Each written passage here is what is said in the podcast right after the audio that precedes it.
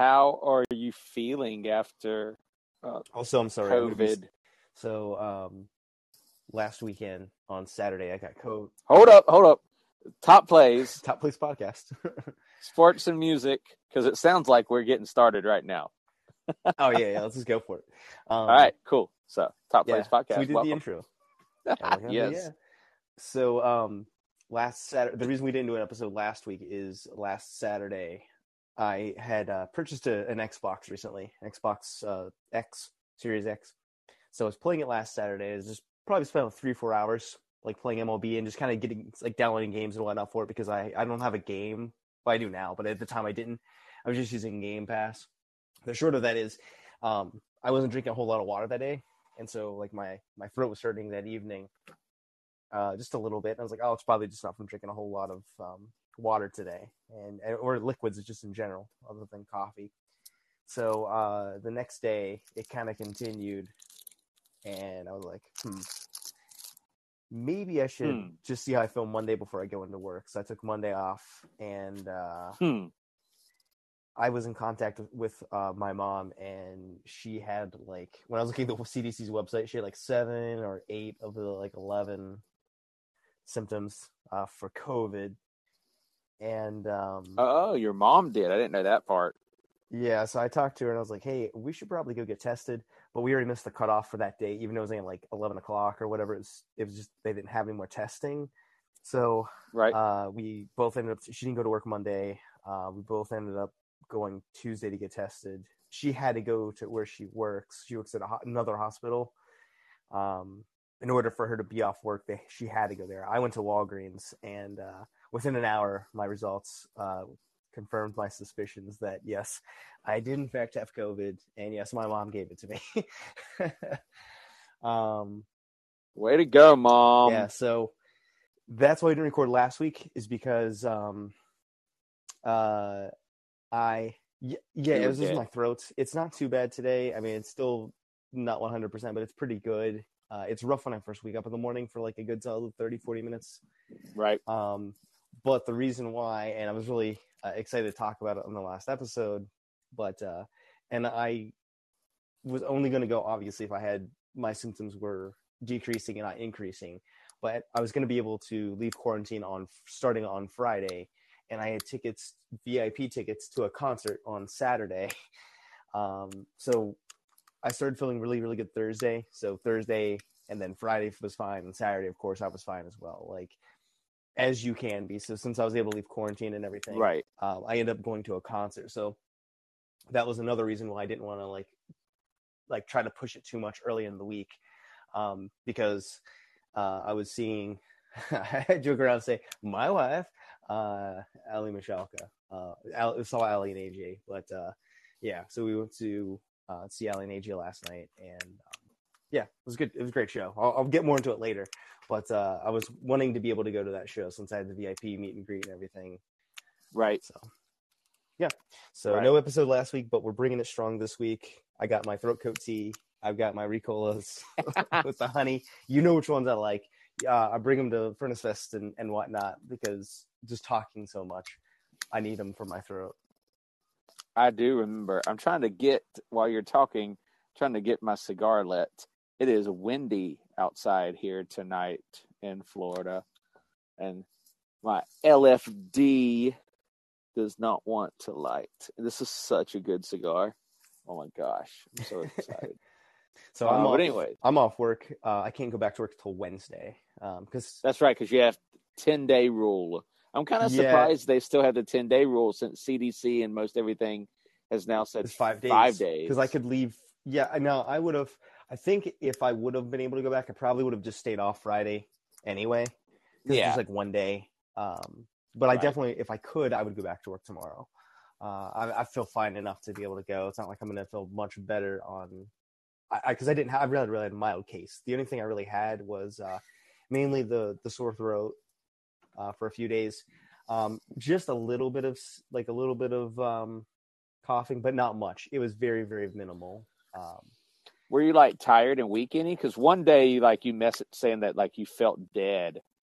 yeah, there's two days. Uh, I, think I don't know if it was now Monday. I mowed last week and reorganized my vinyl like in the store. Like I I went to the storage unit and took because like I was gonna take it off and and get that stuff done anyway. And then when I had COVID, you Mhm. know, I was like I'm just gonna per- like press through. So I was really tired that evening from doing like the mowing and then taking clothes and everything down to the storage unit and kind of getting some summer clothes out and whatnot. Um, so I was a little tired that evening, but it was just because I think I did stuff. And then uh, I want Right. to say it was You pushed it when already being sick. I want to say it was Wednesday that I, I just had no energy. Like I just ended up watching, uh, yeah, because that's uh, I ended up watching all four episodes that dropped of the Circle that night. I literally watched them all because I was like, yeah, I'm, I don't feel like doing anything. Um, so I, I put off starting Ozark, which I, I've been watching the uh, the last half of season four of Ozark. But yeah, I ended up watching four episodes of the Circle that evening. nice. Well, I'm glad you have recovered, and I'm glad you got to go to your concert. Oh, so so so so excited about that. Um, I'll I'll talk more about it later. But uh, um, we had some we've had some good NBA games. Now I yeah, during the last two weeks, we've seen the first round of both East and West come to a close. Um, there's been some exciting stuff for sure. it started off looking like the games um, that have been on together. Let's say the today's games that were on together. So we're talking Miami, Philly, Dallas, Phoenix. Those games honestly appeared like they were headed for like a 4-1, 4-0 kind of series um, after the first two games because Miami looked in control, Phoenix looked in control, and what we've had in the two games since is uh, Joel Embiid returned, and he's been a big boost for Philly. And then um, when it comes to Dallas, I- I don't know if they're just getting the calls or they're playing better defense, but Dallas looked like really good the entire like it was unbelievable the amount of the amount of threes they were hitting. I think they had 14 or so in the first half. Just the first I'm half. talking about today's game. Yeah, it was unreal. Bertans was like four yeah. four for a while. Like he was just hitting everything. And then um uh um Finney Smith went off in the fourth Right. quarter and he was just he was really good. It was it Yeah. was wild. Now, just to backtrack real quick, since we missed last week, any surprises for you with the way the uh, first round went? No. Um I think everyone that I kind of expected to win won. Um there were no game seven no there were no game sevens, right? No, nope, I, didn't don't think so. Yeah. I think every, I think the longest were six. Yeah. Everything kind of went like I think as a whole maybe I'd be surprised that the Nets got swept. Um I wasn't expecting that. But I thought they won one. Did they not No, win any? They're the only team that got swept in the first round. That's right. They Mhm. were the only team to get swept because I was so happy. Yeah, I, I was just We talked about- shocked. I think we did mention that on the last episode that we were. Yeah, because they they just lost that night and got swept. So Yep. it just ended game four the last time we recorded. Um, but out, outside of like that, uh, nothing really shocked me at all. Um, what I've Right. seen this series, like I was really dreading um, the Grizzlies for as being a Warriors fan. Like I was like, they're gonna have a tough time with this team because that's what they've had. I've just noticed for the last couple of years they've had a hard time with this team.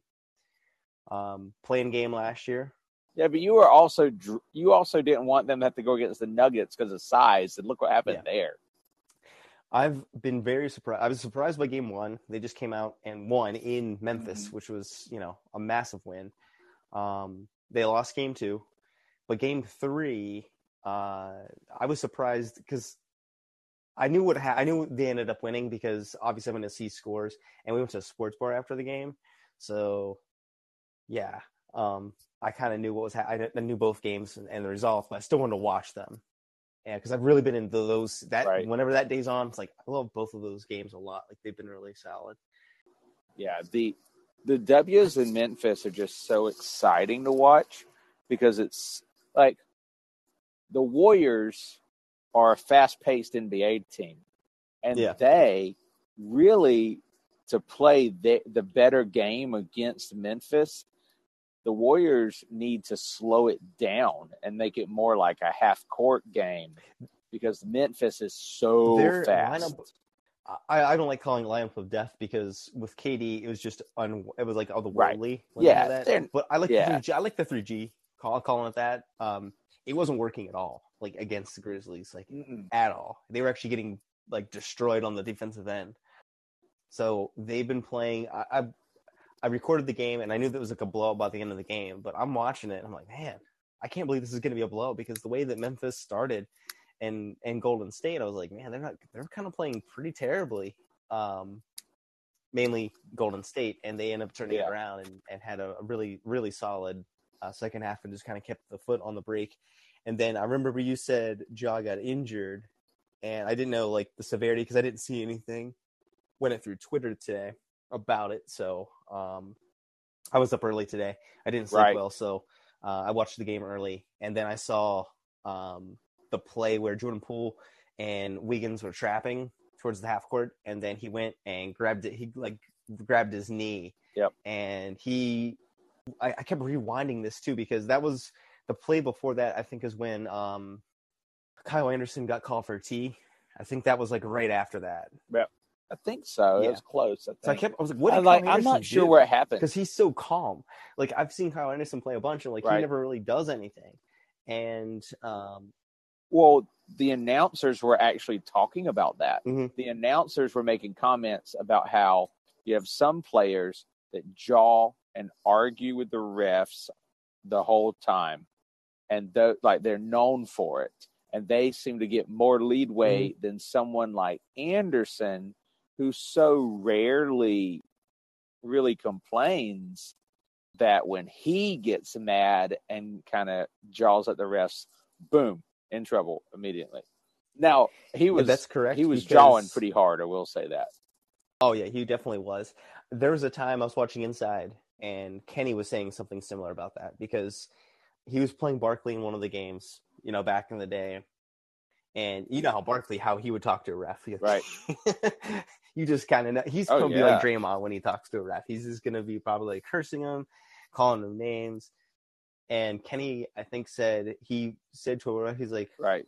what the hell or something or, or like what the fuck or something just to the ref and the ref teed him up right away he's like Yeah. what he's like he's Right. you and he's like he talks to me that way you don't talk like that so i know that's out of character for Right. you so since it was out of kenny's Right. character he he gave him a t even though he probably was only just And- touching the tip of what barkley would be saying In a way, that's like really that's dumb, but also in a way it kind of makes sense because like because if the people that never act that way act that way, how close are they to like being an issue? I thought Luka was going to get into trouble today because when I started watching the game, um, I actually watched with my mom. Uh, it was Mother's Day. uh, Well, it's Mother's Day today, so when we were eating, uh, we just got food to go. Um, she's doing better too. Yeah. Um, Yeah. She had it way worse than I did. I should have asked that. I'm Yeah, a I jerk. Just, just had mentioned that. Frank was like, "What? What's up? What was mom?" So, but we didn't want to go out. We just kind of wanted to eat at home. Um, you know, so we just got food to go, basically. Anyway, um, yeah. So we were watching that game, and and the way it started, Luka got a technical, and then he got a foul, like within a couple plays, and I was like, "Oh, this is not looking good. Like this is gonna be a rough day for the Mavericks." And like I said, they just really shot um, incredibly well uh, today. And and he does that a lot. Like he he jaws he Yeah. t- tiptoes really close to the That's um, what I was gonna say. Like technical foul.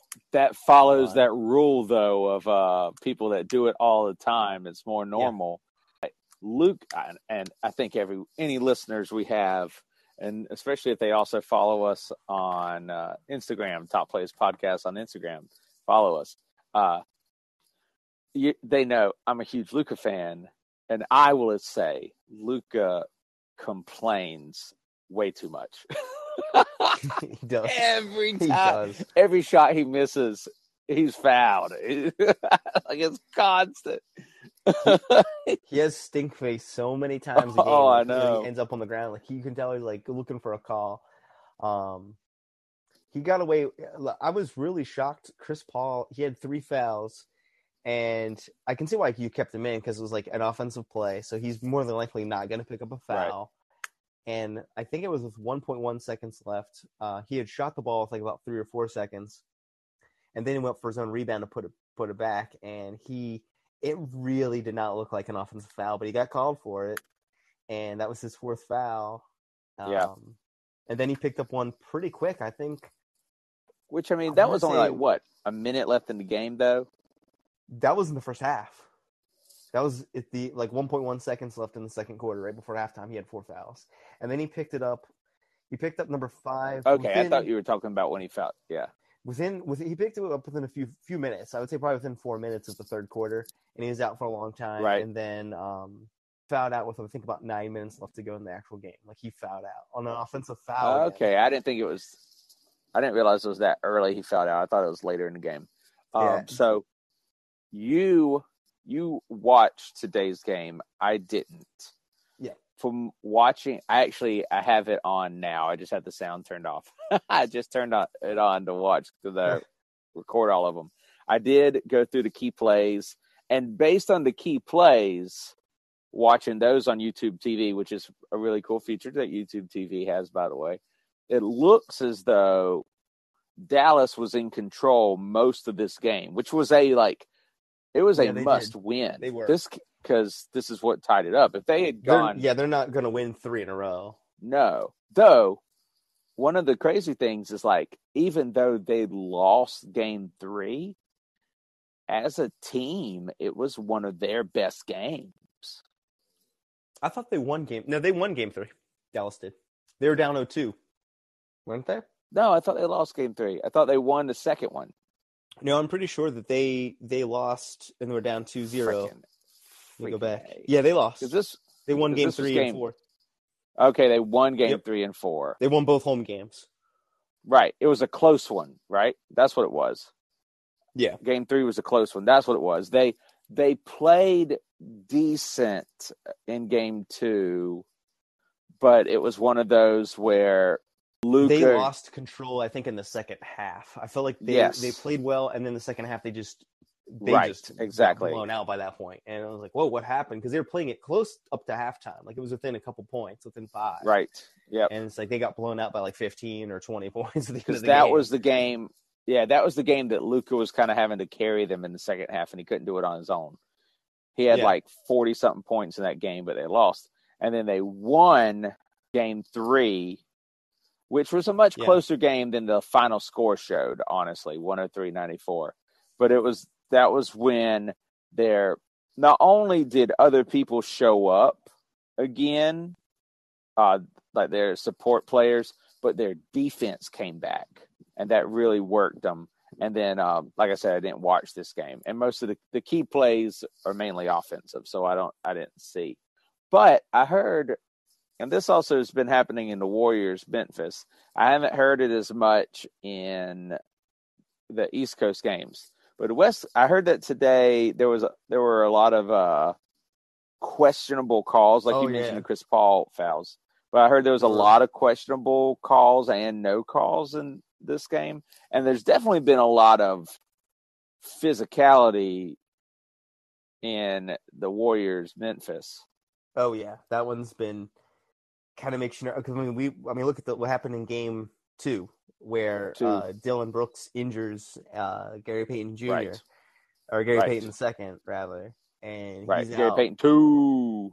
Yeah, he's he he's probably going to be out unless they make the finals. Like he probably will be out. I think for at least three weeks to four, and so they'll they'll take the rest of this series and probably won't be back for the Western Conference if they would make it, of course. That stinks. Yeah, Like- he's, he's a good defensive player. I mean, he's not. He can Right. give you offense as well, but he's a really good defensive player, and he was matching up Ja.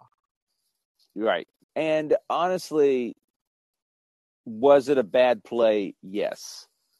It It's it was a dirty play from a player who's not dirty. Like he's not a dirty player, Right. But that was a dirty play. You Right. at that point you could tell he was beat. He clearly hit him in the head, and the intent was. I mean, like, grant. I mean, like this happened in the '80s and things like that. No layups and things like that. I get that, but it's still in today's NBA. Uh, we've talked about Right. a lot that players play at a much fa- like you have all of the athletic training that goes into players now. Players are faster Yep. now than they were back then. They play longer. Oh yeah, and and what we already said, this Memphis Warriors, everything is high flying. They're both both these teams are playing at such Yeah. a fast pace. They're in the air a lot. And he he did he went for he went for like to not make like i get it like you don't want to make the foul but i mean don't make the the, the shot the, just to get make go from, from the line but it was a dirty Right. play. You shouldn't have done that. And when he went down, he tried Yeah. to catch himself, and that's what really does get a lot of people into trouble because they stick their hand out, and most of the time it's like a broken Yep. hand or a wrist or something like that that gives. And it's, at this point was his elbow. Um, so yeah, he had the Right. broken elbow. Yep. So yeah, it was rough. I was more like- worried after that. I think about losing him Mhm. because just like what he was going to bring on the defensive side of the ball. Um, that I was. That's why I was so shocked they won by such a comfortable margin yesterday. Even though Ja, basically every game he's put in is thirty some points. Like I think last night when they last showed his stats was like Right. thirty two. At least They fell apart. last night. Memphis just fell apart yesterday, from what I could tell. It's like no one else almost showed up. Um, hmm Bane played better from what I saw because I just watched all these games. I watched all four games today from the over the weekend, but um, Bane played Right. better. He wasn't great by any means, but he, he was better than he has been. But then again, he's had a back injury. Um, Melton played better game two. Uh, D'Anthony Melton was was nice on the offensive side of the ball. Um, game two, I don't. Re- there was nothing that really stood about Triple J uh, that looked amazing yesterday. Like he hit some shots. I'm not saying he was like not non non-existent in the game, but he wasn't like uh, that one game where he was like what six of eight from downtown or something and like 27 points, 30 points. That it was nothing like game two. Right. Um, so I I was glad they got the win. Um, I feel bad for Ja because it's more likely he's not playing tomorrow. And if he, do, I'm not saying they can definitely Yeah. win without him. They're uh, they've proven that this year. It will be very tough. Yeah, at least in the regular Yeah, season, and you're looking at they had the a too. great record. So that's what Yep. also makes it a tough game. So they can do it. I feel better about the Warriors heading into tomorrow getting the win. We'll see what happens. Um, Oh yeah, but I'm I'm looking forward to I'm actually looking forward to both games tomorrow a lot. Like I said, I love both of these series. Um, Yeah. Yep. If Well, we and then that, I was going to say, and another reason I think Memphis kind of fell apart, but another reason was, I mean, it's even hard to say Warriors did a good job of slowing it down because their version of slow is still very fast for NBA, much, but it's slow compared to Memphis. But that's what they have to do. But also, Klay Thompson yeah, showed he looked up. pretty good. Like he he was he's he's definitely not like he used to be. He's still he's still good. He's still a good player, but he's Jeff he's definitely lost a little something on defense and offense. Um, but I think what helped for Golden State yesterday is Right. uh, Porter looked really good. Um, wow, Otto Porter and uh, Mhm. um, sorry, my mind went blank. Um, Wiggins did all right again. that's thank you. Wiggins looked Yeah. really, really good. Like he wasn't great from three, but he was like he was rebounding really well and he was driving to the paint a lot. They were doing a, lo- a really a lot of nice passing. And of course, Jordan Poole showed up. He got Yep. like twenty six points at least. yeah, he did. So Jordan Poole's been great. Yeah. So hmm But like Thompson, the first two games of that series had really slowed down. It seemed was really not what he needed to be, what the Warriors need him to be, and so that was kind of his wake up game. It seemed was the last one, so that definitely helped. Uh, that on top of the support players just didn't seem to be there for Memphis, which is definitely not the norm. Um, but yeah, because they they normally they've shown up a lot in the playoffs. Um, because I mean, Yep. even when they play Minnesota and they'd be down by like twenty points, they battle back, and so that's why I never feel good about even like having a big lead against them, unless Golden State's just right. shooting the lights out, basically. Yeah, until un, even though it hadn't look it wasn't looking good while I was watching the game until Ja got hurt, I didn't really I had not given up yet on Grizzlies making a run. It was just a weird injury too because it didn't look like anything. Like it wasn't. Look, it looks like he was just making a play for the ball when they were doing the double team and half court. Yeah, I don't know if he hyperextended or Well, what. he looks like he moved his kneecap. It's kind of like when he went for the ball, like Yeah. he got a hold of his kneecap and just kind of because it wasn't hit. He didn't collide because I kept re- I rewound like 4 Mhm. times watching this, trying to one to see what happened with with Kyle Right. Anderson, and then two, where did Ja get injured? Because sudden he was shooting the free throw, and Right. like that's when he was really in pain. I was like, I missed because I didn't see any collision or anything that looked like dangerous. So his his leg didn't make the kind of motion that normally goes with like MCL or ACL type of thing. Like it didn't. Yeah, because it was just a kneecap. Because like it's Right. not like he t- even twisted, like he got hit and like bumped. Say his knee went unbuckled or something. It wasn't even that. yeah, he went into like That's a wild. wide-legged kind of stance, and that's why I wondered like the he maybe hyperextend? I don't know. It looked more of like my guess is like when he went for the steal, he gra- like had all, got his kneecap and and pulled, but it didn't still look that bad. It'll be like if I would like reach your kneecap, I would Mhm. expect you to like be incapable of playing basketball then at that point. So I don't, that's why it was so strange. But Right? Yeah. It. yeah, It it, was it will be wild tomorrow. I'm hoping they get the win because one, it'll keep um, home court advantage because I fully expect without Ja, I think that they can win game five in Memphis. So I'd rather have them win Yeah. tomorrow and be up three one and have just that little bit of margin. because I think that Wednesday that they're gonna win and it'll be three two. Or, you know, somebody three two, I guess at that point. That's I really want to get the win tomorrow. Uh, especially if Ja's not there. Take advantage of that. Yeah. Um man. Like I, you, you know me, I, like the Mavs. Not just Luka, but I really like Luka. I also really like Jason Kidd as a coach. I love that he's made them more of a defensive team. But I also never like, thought that was going to happen. yeah, I still stand corrected, but I never thought that was going to happen at the beginning of. yeah. the You said you flat out said Jason Kidd as the coach was a bad choice. Uh, Oh yeah, I mean, look what he did with the Bucks. Look when he coached the Bucks. Right. I I did not have high hopes, but maybe being on the Lakers, learning a few things from Frank, that's anything I can think. who knows? Yeah, But, yeah, um, that, he's been he's been a good but also- also you got what's been happening just when like the Brunsons and the Finney Smiths and those guys really step up and help. Uh, that's been awesome. But I gotta say, it's so hard. I want Mavs to win, but I like the Suns. Like I like like you were picking Yeah. on me. Uh, There was a moment in Game Three where Crowder Yeah. shoved Luka, and I was like, yeah, I, I sent you a picture of that meme where the guy has to make the decision between the two red buttons. right, and it's a hard choice, Yeah. and that's yeah, because it's like 'Cause Dave. 'cause Uh, you like, like Crowder a lot, but you also love Luka, and you're like, uh... yeah, like one of, to watch. Crowder is one of my favorite players. I love the amount of passion he has on the game, and like, yeah. So, CP3, I want CP3 to get championship before he has to retire so bad. Yeah. Well, the Booker- Suns were like a team both of us were rooting for a lot last year. Like we saw, Right. we pretty much saw almost every playoff game, and we were really watching it intently.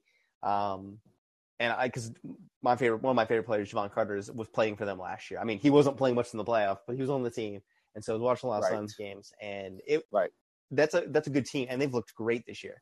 Like they've come out. A lot of people have Yeah. said this, uh, so it's nothing new, but it's true. They look like the 2014 Spurs after they lost to Miami and they shouldn't have lost. They just came out with Right. on a mission, and that's what they've seemed like this whole season. Um, they've just been out and just like, and they said that's why I never, Yep. I never worry about them being down 10 points because they're so composed. Um, and I've seen them at the end of the game, even like, uh, you know, saying how um, Dallas just kind of lost control in the second half, and it's like because that's kind of what I expect out of the Suns to not Right. kind of lose control, kind of keep the composure, and just whittle away at you until they beat you. They're so good, and I love how eight. Like we felt, you and I both really became fans of Ayton last Oh, year in the playoffs, and I just, you know, so I don't know. It's tough. It's tough having a team I like so much going up against the Mavs, who I really like so much, but I like more players on the Suns. I just enjoy. They have they have a re- I and enjoy they fixed the problem that they had. Yeah. Because the the thing last year, they just didn't have enough size. So if Ayton got in foul trouble, took a rest, they didn't Right. have anyone. Like they were putting Frank Kaminsky in, and he's I'm sorry, come on. Right. I will say I'm not the biggest JaVale McGee fan, but he does give them a nice, um, nice good couple minutes off the bench, like when he's Yeah, needed. that's what I'm gonna say. He gives good minutes. He plays hard. Uh, he get at the very least, he can help. He can help give Ayton off. I don't know. It's it's just tough as a fan. And I was I thought about this earlier. I was messaging with another friend of mine who's a big Philly fan, and also worst case scenario for me, Avs versus Miami finals. Awesome teams I really like, but this is awful. I don't want either of these teams to lose. I would probably end up. I would probably end up It was going like- Mavs Steel because I like Lucas so much. I don't really expect that to happen. If that was to happen, I think Miami would win it. Yeah, expect it to happen. I don't expect Dallas to be in there. Um, I think Miami could. Um, I guess what I'm Yep. thinking after today is expect the Suns to win two in a row now and to make the Western Conference Finals. So you think it's going to end in five? No, six, six. Um, You're I right. was I can't do. I can't do math. It's after eleven o'clock my time. So I was rooting for Dallas today because for this, if the Suns can play six games or seven games, I'm all for that. The more games you have to play, like I told you, you always as a team when you root for a team, you want them just to finish the series. So anytime that they can get extended, but I kind of think it's going to be similar to what happened in the first round with the Pelicans, where they go home, they're definitely going to get the calls next game, like for sure. They got they get, they got hosed a couple Yeah. of times today. That that's kind of like why Chris Paul wasn't there. Um, they come out and win, and then they go to Dallas, and I think they take care of business. That's I'd expect the Heat to do a something similar, but I could see that one going more seven. L coming back is Yeah. the is as you would expect. It's the best thing for the 76ers. It's the worst thing for the Heat. Even if he's not like 100%, him just being out there, Right. one, you have to put a guy on him. right. Um, he's still dominant. Like he's still a big force. Like he didn't like have a great scoring game today. I think he had 24 points, but he still is active.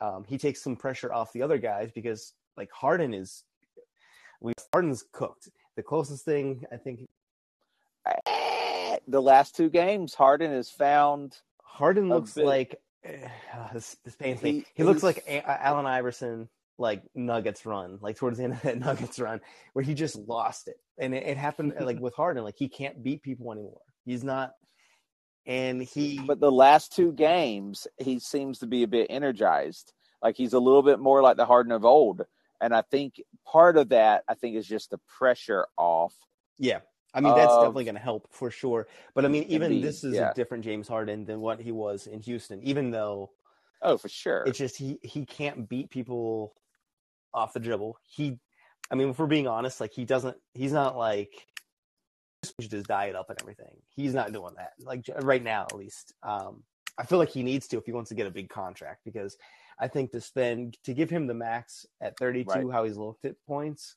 the last two seasons, do it. I mean, I would stay away. That's like uh, even if I was Philly, the only the only way I would give him that much money if I was Philly, and I still wouldn't do it in this situation. But I'm saying the only reasonable situation I could see is if they won the NBA title and they're like, all right, let's do it again. Let's run it back. now But that would be the only way that makes sense financially, um, just because of how he's looked. could they could they put because you stuff a lot better than i do and i know this used to happen in the past i don't know if it still does uh, but could they put in his contract like uh, some kind of like level of play and not just that but fitness clause I mean, they- that seems to be one of his issues. It's not out of shape lately. he he's he kind of does like what Luka does at the beginning part of the year. Where only Luka at least gets in shape during the season. Um, Harden just like shows. I mean, like just just those examples there of like Houston and then the Nets and everything. Um, I personally wouldn't give him the money, even if they won the title this year. I I would sign I, if it's different if you want to sign him to like a two year deal or something. Even a max deal for two years. I just wouldn't give because he's going to be making like sixty Right. two million dollars, I think, at the end of that deal in five years. I can't know. Uh, not 37, 36. I don't want to see that. That's like that's Right. worse. That's like worse than Russell Westbrook to a degree. I think he's only 32 right now. Yeah. But that I'm saying at the end of the contract, he'd be 37. Right. Yeah. Now, but what if he fucking and they go far if they much to my dismay beat the beat the Heat. Can just playing more like he has these last two games. Would you know I mean I feel like the last two games he's really stepped up. So if that was to continue you know maybe this has been a wake up because like the media and everyone really was hounding the way he was playing while Embiid was out. Uh, and I wonder if that was kind of a wake up, and now he's like, "All right, I'm gonna," you know, and wouldn't. Um, I think the one of the best things would be like either a sign and trade for a team that'd be willing to do it, which I, Mhm. the Kings would do it because they're stupid. Um, seriously, listen, he, him, him, the out of shape, not performing to what you expect from Harden would still improve the Kings. He might have a little. Yeah, oh man, I can't still can't believe they traded Halliburton. That's so, so dumb. I mean, they they were a little bit better as a team for it because they had two point guards, but man, that that was dumb. Um, they hired Mike Brown today uh, from the Warriors staff, so that'll be interesting. That's So good. maybe no, he's good. I think Mike Brown's good. I think he's a good coach. Uh, I, I just Yeah. we'll see what, it- what they do. Um, how many credit because the front office is pretty bad most of the time. So let's kind of see what kind of moves they make and everything. I I wouldn't. I look at look at West- Westbrook right now. Like, it in three years. I mean, you can you can always get a contract traded. It seems like, but it's one of those contracts in three or four years. That's like, okay, who do we trade him for exactly? Because you know the, I- that's why I would give a smaller term deal. I- You know, I'll give him two years or whatever at a max level for two years, but I'm not going to do five years. That's insane. And like the only the only way I could say okay, that would for me because they they said, hey, we won. Let's try to run it back. Let's give him five years. Let's see what happens. It's dumb. It's terrible, but I could at least see that. Um, I, I just want to mention this player because all last year and just come into his own. God, West play ball is unreal this year. The way he can just just get wherever he wants to on the court is incredible. Like Yeah. I love watching him because he just So let's oh, talk about man, that. Yeah. gets to So wherever he wants to go. If he wants to get to the rim, he's getting there. It's it's wild. I'm, I'm a Celtics fan. Their defense, obviously, they are in, they have become as this season has gone on. They've definitely become more impressive. Are I mean, they barely lost this last game. Uh, so I mean, so it's close. Daily, I'm looking at it right now. Boston and Milwaukee have the exact same record right now. They're both 51 and 31. And I like the Bucks. Said previously, I'm not a big Celtics fan, anyways. But really, I mean, just saying about, and he will be the difference if the Bucks win it. It's because of him. Even with the other people, you know, they have other players stepping up to be support. It's kind of like Dallas cannot do it without their support players, but Luka is still the Mhm. difference if they win. Need, but Giannis is the difference if they win. And right now, I see that I see that series going either way. I, um, going against the Celtics, who've been just great the second half of the season, they looked very marginal uh, for the last couple of years Mhm. and the beginning part of this year, and really good because they've been playing so much better defense. And um, about this series, and Milwaukee has Right. played really well. It's one of those. I mean, look at t- today uh, or yesterday. Sorry, I watched the game today, so I keep. I'm going to say today. Um, Tatum played horribly because yesterday. he was guarded so well, and uh, still almost won the game. Yeah, it's yesterday's game solely because I forgot how early it started. Yeah, it was like it was uh it was done before like even the show. Yeah, it was like three thirty or something. But I I was Yeah. at that point. I was like, they didn't. I think we were still eating at that point. Yeah, I just I forgot how early it started, so I caught like the last little bit of it, and uh, and when I did, you know, I basically saw the Bucks edge it out there at the end and win, but it's a it's going to be a close one. It's the defense, like you mentioned, and think it's Tatum's team now. Tatum looked really really good in the first Yeah. rounds of the floor. Um, they slowed him down today, like, and I was not expecting that. So Yesterday, yeah, yesterday. So um, no one really that whole game. No one really stuck out to me for Boston, which is I think go- in Yeah. their favor because there's I couldn't point to one player I'm like okay they played really really well. Uh, just kind of no one no one looked great, and they still you know were what I think they lost by three right? one one one to three points. So Oh, let me pull it back up. It was very close. It was a shot. They lost by two. Okay. Yeah, and no one played well for them. So I mean that bodes well. Um, I'm I'm glad Milwaukee won because I feel like Milwaukee, any game they can get, they just have experience. And right now, Right. Giannis is just complete like other plane compared to NBA players right now. Uh, defensively, um, how that series is going. Uh, I know we talked about the so we talked about the West, talked pretty much about the East as, Yeah. as well. I mean, I still think I still think this is going to go seven.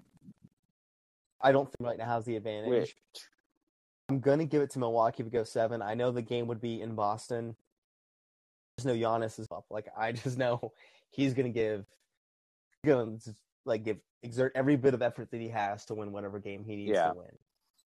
Um, I saw it last year. We watched it happen in the finals when I thought you know they were down 0-2 or 2-0 to the Suns, or 0-2 I should say. and he's better. He's better this year than he was last year. Yeah, he's gotten better every like because he still he works on his Yep. game in the off season. That's what I that's what I really like about him is he put like areas. He was on a great free throw shooter by any means this past season, but he worked on it. So his release time's quicker. He's not like in second count like how they were doing last year. Um, and he actually shot better. He shot like seventy two percent from the line. Like Yeah, he's been pretty good this year. Um, so just just knowing how he's going to put in work into his game, he's working on his mid range. He's not a great shooter by any means, but like he's he's not afraid of. I that's what I love too. He he doesn't care. He'll go over Yeah. ten from the line and still drive. He's not like Ben Simmons. it's our weekly Ben Simmons. Time to shit on Ben Simmons. Um, he's not like Ben Simmons where he's like Ben Simmons had back surgery. I'm starting to think the issues with him were more legit, and they just did a really bad job with. whole season or anything like that.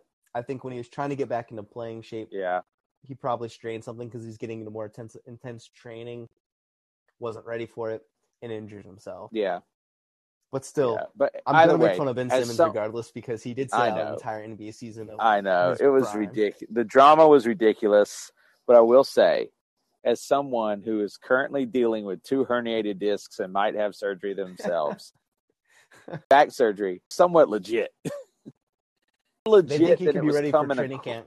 Yeah, I but feel like, like, the gr- a great bet would be like, how long is he gonna miss of next season? Because we I know he's gonna miss time. Like I'm not, I don't think he misses the whole year, but like when does he come back? December? Right. Yeah, who knows? But regardless of that, I'm with think Buck, Bucks game could go seven, or the Bucks and Celtics series could go seven. I want Bucks to win. I either way. If it ended like 76ers, I think it's still I think they'll iffy to me. Like I still feel I still feel like Miami's gonna win. I, I think it goes Right. six. But It could go Lowry seven. Lowry was hobbled today. Like something with him again today. I tried looking it up to see if there was an update, and I didn't see anything. Uh, but that may be a question mark too. Though Butler's done a pretty good job of picking up the slack when Lowry's been out. Or you got someone like going, you got you know like Bam really stepping it up. The, the it's just it's hard back because no matter how good Bam is, like you said, Embiid is so dominant. Um, even being such a great defensive team, it's difficult uh, for Miami t- just because Embiid so much. So I don't know. I definitely want Miami to win. I do think they are still in the driver's seat, but they're in the driver's seat of a vehicle that's that's getting low on gas. I would say. Older team. They they are. Um, Yeah. I, I mean, I really think that if they either to the team plays Milwaukee, now Embiid will be tough. I'm not saying he won't be tough, but um, what happened last year between the Bucks and the Heat? Now, granted, the Heat Right. weren't the the same Heat they are this season. They're you know slightly different, but yeah, I still don't. I not. Uh, I think at max six games for that. I think the Bucks would win. Um, they would take. I would have no worries about Harden in that series at all. Um, Right. I think they'd beat do. Philly yes, maybe I, maybe four two. I think it will be a tougher bout, though I do think Bucks would win. As much as I want it to be Miami, because of Giannis, I do think Bucks would probably pull it out. But I think Miami has a shot against the 76ers, even with how good Embiid is. I don't which seems kind of crazy because I think Embi- I think the 76ers with Embiid matches up against the Bucks better on paper. I honestly think Miami would be a tougher go for for the Bucks. I I th- I would say that probably if uh what didn't happen when they just that first game was really close and I actually almost went to the Heat. Bucks prevailed, and then they just dominated the rest of the series. And I think that's kind of what I would expect to happen. I think it's I would say four one is what I would think. I don't think it'd be a sweep. The Heat are better, especially if Lowry isn't hurt. Um, Yeah. So hopefully, whatever happened today isn't too serious. But because the Heat are better, their defense is probably slightly better. Offensively, they're definitely better this year. Yeah, and they're full they're full strength too this year. Um, Right. If Lowry's back. yeah, So so we'll see. know. That would be interesting. Um, I would. I like Milwaukee. I if I if I were to pick who in the East is going to the finals, I would say it's too early. I think to fully say, but I do think Milwaukee has the best shot. I just can't believe without Middleton they're doing this well against the Celtics because the Celtics, in my opinion, were the best team in the East heading into the playoffs. Yeah. and they have just looked really good and competent. I'm not. I mean, this is not like a plus basketball or anything from Milwaukee, but to see what they're doing to the Celtics and beating the Celtics. Granted, Smart, you know, missed the one game.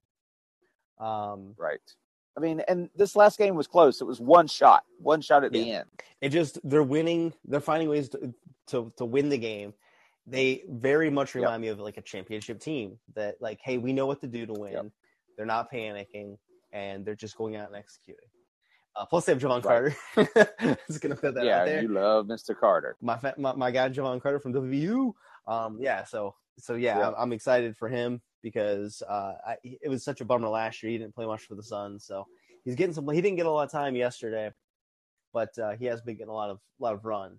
Um, maybe it's I think because uh, George Hill came back yesterday, but um, so, I, I, real real quick touch on this, and I'm gonna see if you have anything. Um, I think the Dubs win tomorrow, get a three Yeah. one lead. I expect them to lose game five, which will be Wednesday, and then I think it goes Okay. six, and I think they just try to finish it out six at home, uh, which would be on Friday. That would be my kind of my guess.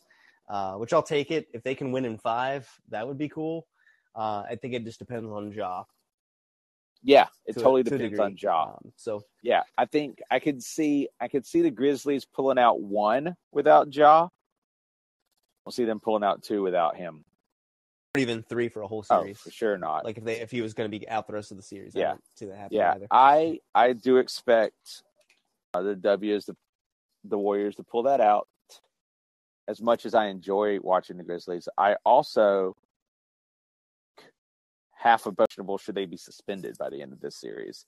They are so physical against each other. There was even I saw a clip today where I think it was P- Chris Paul that Jaw like tripped kind of on a play.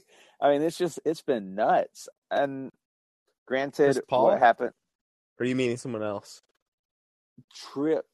I know, but are you meaning like earlier in the season, or I don't remember exactly when it was. I just remember seeing the clip.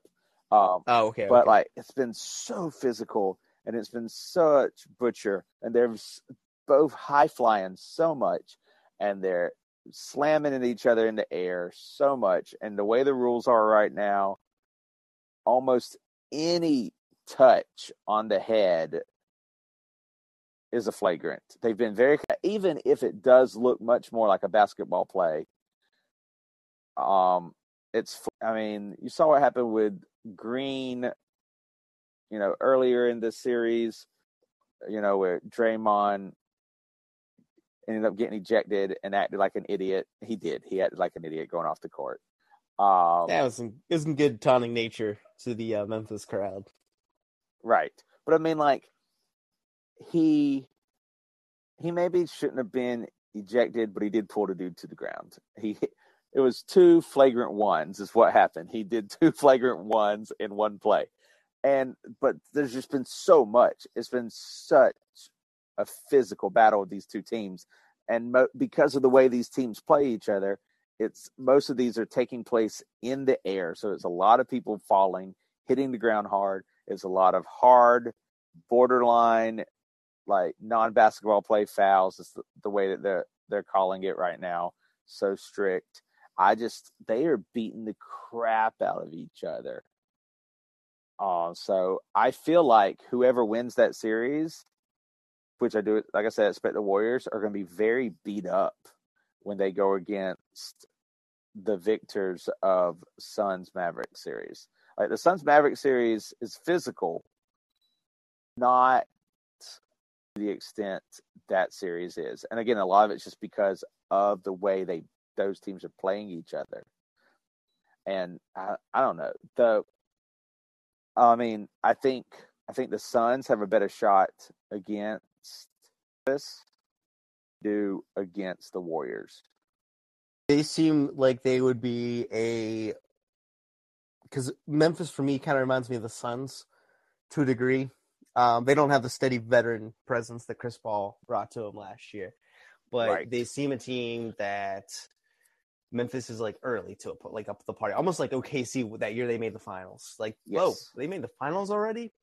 It's kind of like that. The Suns are more under control, calm, mature version of Memphis. And they know what to that's do. why they that's don't why get panicked. yeah, that's why I think they would win that easier than against the Warriors, who are also more mature. Not as mature, more mature than Memphis. So I would love to see I would love to see Memphis beat the Warriors because if somehow Matt off, Mavericks I think will have can definitely slow it down and force kind of like game. Whereas, you know, like, and I think, I think against Memphis than they would against the Warriors. I think the Suns likewise, once because the series, whether I want them to or not, they also I think would have a better shot against Memphis than the Warriors. And if it's going to go, if I was a betting man, we're going to see the same season. That's kind of what I'm thinking as well, possibly. Um, If it's not the Suns, I think it would probably be the Warriors. And I don't want to see that. I do. I know you Um, do. I know you Yep. do. Real quick, we the the first game, the the first matchup between the Suns and the Warriors this year was awesome. And I remember we were talking that night, and I was like, "This seems like it's going to be Western, Con- and we might be a few games away from that happening. From uh, two wins, Yeah. from the Suns, I, and two I wins wouldn't be from the- surprised that, yeah, I wouldn't be surprised at all if it's Bucks Suns finals again. And it would be exciting. Uh, Yeah, I think I think it'll be. I would like to see how what kind of adjustments the Suns would make in this series this year. I think it could go six or seven because that's what you know easily. It's not going to be. It's it's going to be both teams bringing it. Um, yeah, I I would have that if it happens again. And plus, I think it's good for the NBA too because it's kind of like when the Warriors and Cavs played each other. Yeah, maybe people got tired of seeing it, but it gives you some familiarity with like Steph Curry. Now people are like, oh, Giannis, I know Giannis, and there's Chris Paul and Devin Booker and DeAndre Ayton, and they're going to get used to all these players, and I think it just helps kind of get a nice rivalry going, and I like that. That those are great teams. So I feel like I like the Bucks more, but at the same time, I want to see CP3 get a ring. no, I get it. That makes sense. You know, so I want to see him get a ring. Um, Let's let's do. I have no other. yeah, we've sports talked on NBA my- a lot. on my list. So if you want to mention anything uh, about sports, so we could do probably in under two three minutes. Throw it out if you'd like. Okay, just uh, all right. So real Baseball's quick, baseball is happening. I will say, is- I, I, I, the video game of baseball, and the MLB the Show is so much more more entertaining than watching actual baseball. So a lot, right? The video game. Yeah, I think I'm. Um, I think I'm like six or seven games into a season with the Pirates. Undefeated right Yeah, now. I have no clue. I, I mean, I just don't follow baseball. I have no clue what any team's record is right now. I know nothing other than that it is happening, as you said. Uh, so I don't know. Um, also, just real quick, the NFL draft happened. Uh, I was ha- I Jaguars did with their first pick. I think that was a good defensive choice. I am looking forward to what this season may be with a new coach that I think is actually Not Urban Meyer. right. I think he's a good. I think he's a good quarterback coach. Will he know who Aaron And Donald that's what- is? That's like the main question. Will he know Aaron Donald, the best defensive player in football? Because if he doesn't, maybe maybe go somewhere else for a coach. Yeah. Uh, but anyway, to see what happens um, with that. And uh, yeah, I mean, do you have anything from the draft to mention? Um, I'm not super thrilled about Kenny Pickett. yeah, Uh, I know you're not. You think he's going to okay. fumble? I knew he was going to choose number eight, which is the last like quarterback to wear number eight. I'm pretty sure unless we had someone like um training camp or something, was Tommy Maddox, and uh I don't like the juju. It's it's bringing it's it's bringing a weird vibe for me. I don't like it. So uh I'm not I'm not thrilled. Um I get why they did it kind of in a way. I don't know if he's going to be the best quarterback in the draft or not. Um Right. I Well, think there were Malik no Willis could be star no, there weren't. It was a bad year for quarterbacks. Right. But I the Everyone- it was like I didn't even pay attention really to the draft itself. Like I looked at the picks and then I um, checked to see who the Steelers drafted, and that's it. Like I don't. Right. I'm pretty sure I didn't have the draft on. I think I put it on about um, pick twenty. I'm trying to think Steelers. I think picked at twenty or twenty-two, and Who I do you a- think is going to be their starting quarterback? Trubisky. It won't be the rookie. That, that's not what they do. Yeah. The, the only way it would be the yeah, rookie. that's is what I if, like, figure. if they bring in Rudolph and they, oh god, if they bring in Rudolph and carry him over to the main roster, um, it'll be Trubisky as the starter. God, please let it be him. I can't believe I'm saying that, but it's like Rudolph sucks. Um, so I read what he has in the tank. we know what we know what Mason Rudolph is going to bring. Yeah. 140 to 180 yards passing and like two touchdowns and just nothing. Anyway, um, oh god, I, Yeah. anyway, sorry, Yeah. I don't want to get all I don't want to get on about him. Uh, but yeah, we don't have to. yeah, so I picking receivers. Uh, we took a receiver out of Georgia. Um, I know he's had some off the field issues, and you know we've had some you know receivers with off the field issues. Antonio Brown. Um, so we'll see what happens. Yeah. Uh, I feel like okay about that. Um, I hope the line's better this year because the line that was like our big issue last year because we couldn't get any like we couldn't run the ball that well. So that's my main thing. Let's see how it looks. I, I'm not worried Right. about defensively. Um, anything with their their defense, uh, mainly just the quarterback. I think it'll be Trubisky. I think uh, they'll probably keep Rudolph around would be my guess, and then they have, of course, the rookie picking.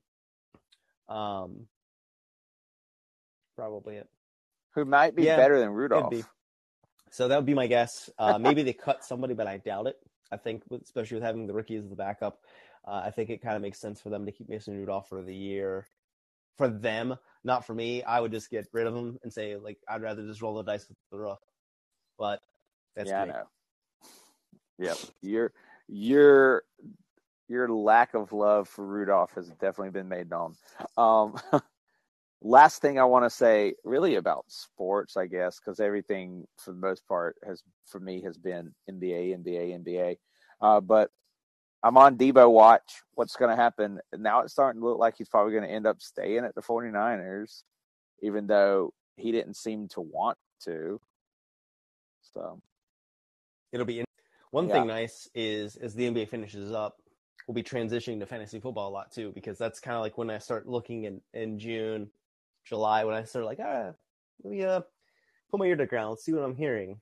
let's uh kind of see who I want to maybe draft and whatnot. So Right. that'll be around that time too, which is always nice. And we have the NBA draft. and everything. Right. Um, Yeah. I, I the the only thing I wonder with Deebo is if he does since it does now start to look more like he's going to end up staying, is he going to be one of those people that because he wanted to leave and didn't get to, is he going to like half-ass?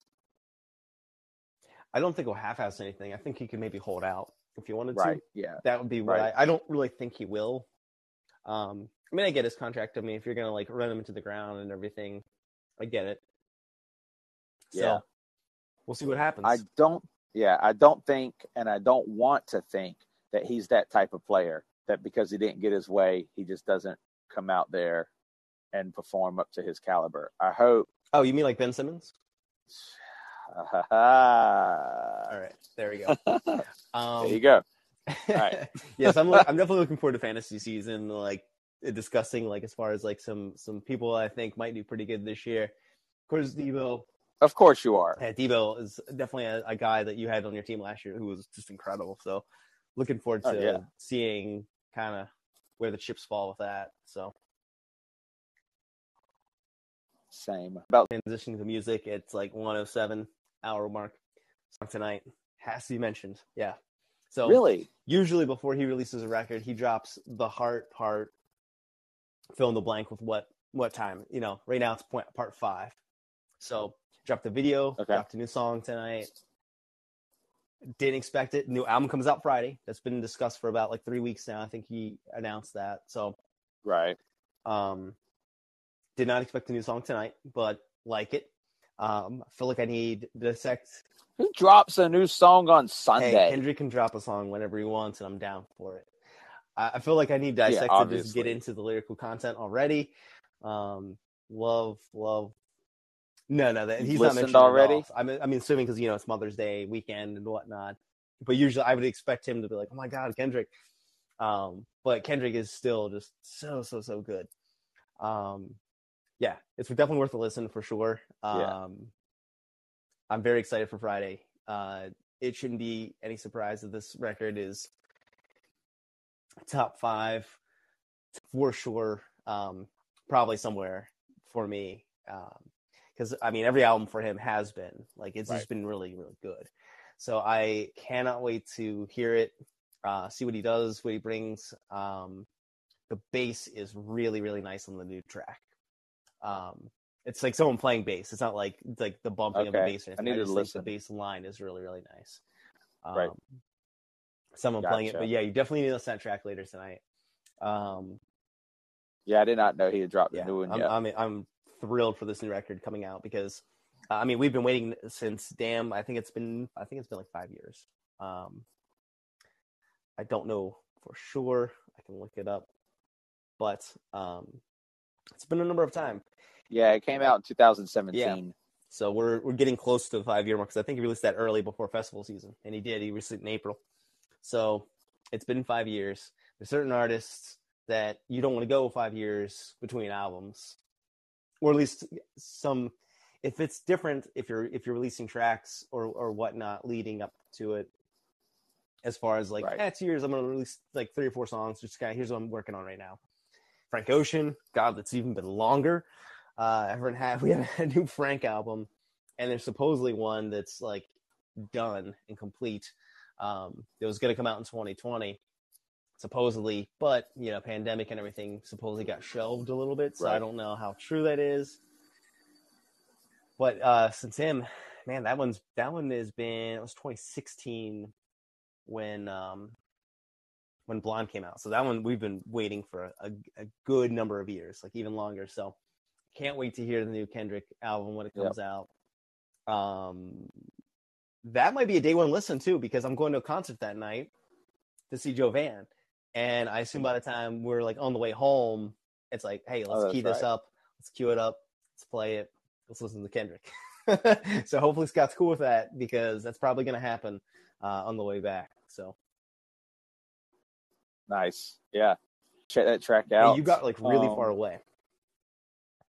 me. Yeah, Yeah, it sounded like your mic fell or something. I, I checked my um my setup here to make sure that I wasn't like dropping in something like an AirPod or something like that. But Gotcha. Not all right. Well, I'm here. Um, yeah, no, that's that's exciting. I mean, even though like I've mentioned before, I don't listen to hip hop as much as you do. Somebody like Kendrick dropping anything is definitely exciting.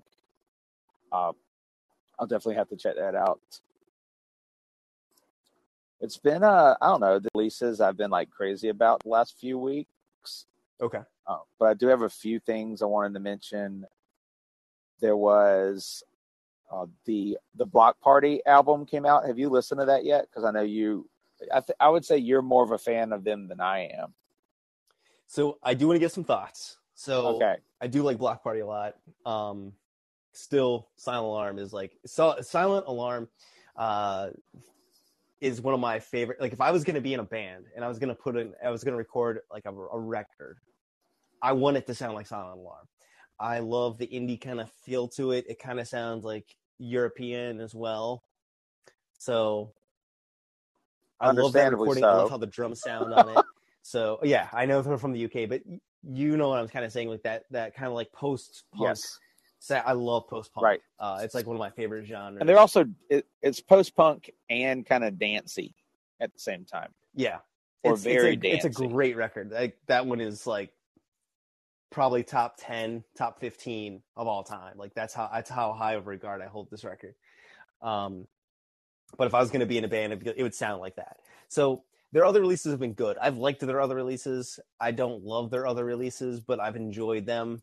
Um, nothing is even sounded remotely close to Right. that record, and it's fine. I don't care if yeah, huh, No, yeah. I, I don't care if a band does the same sound. Like they can do other records and and kind of experiment with their sound. I'm fine with that. Um, I'd rather that than get like the same album over and over again.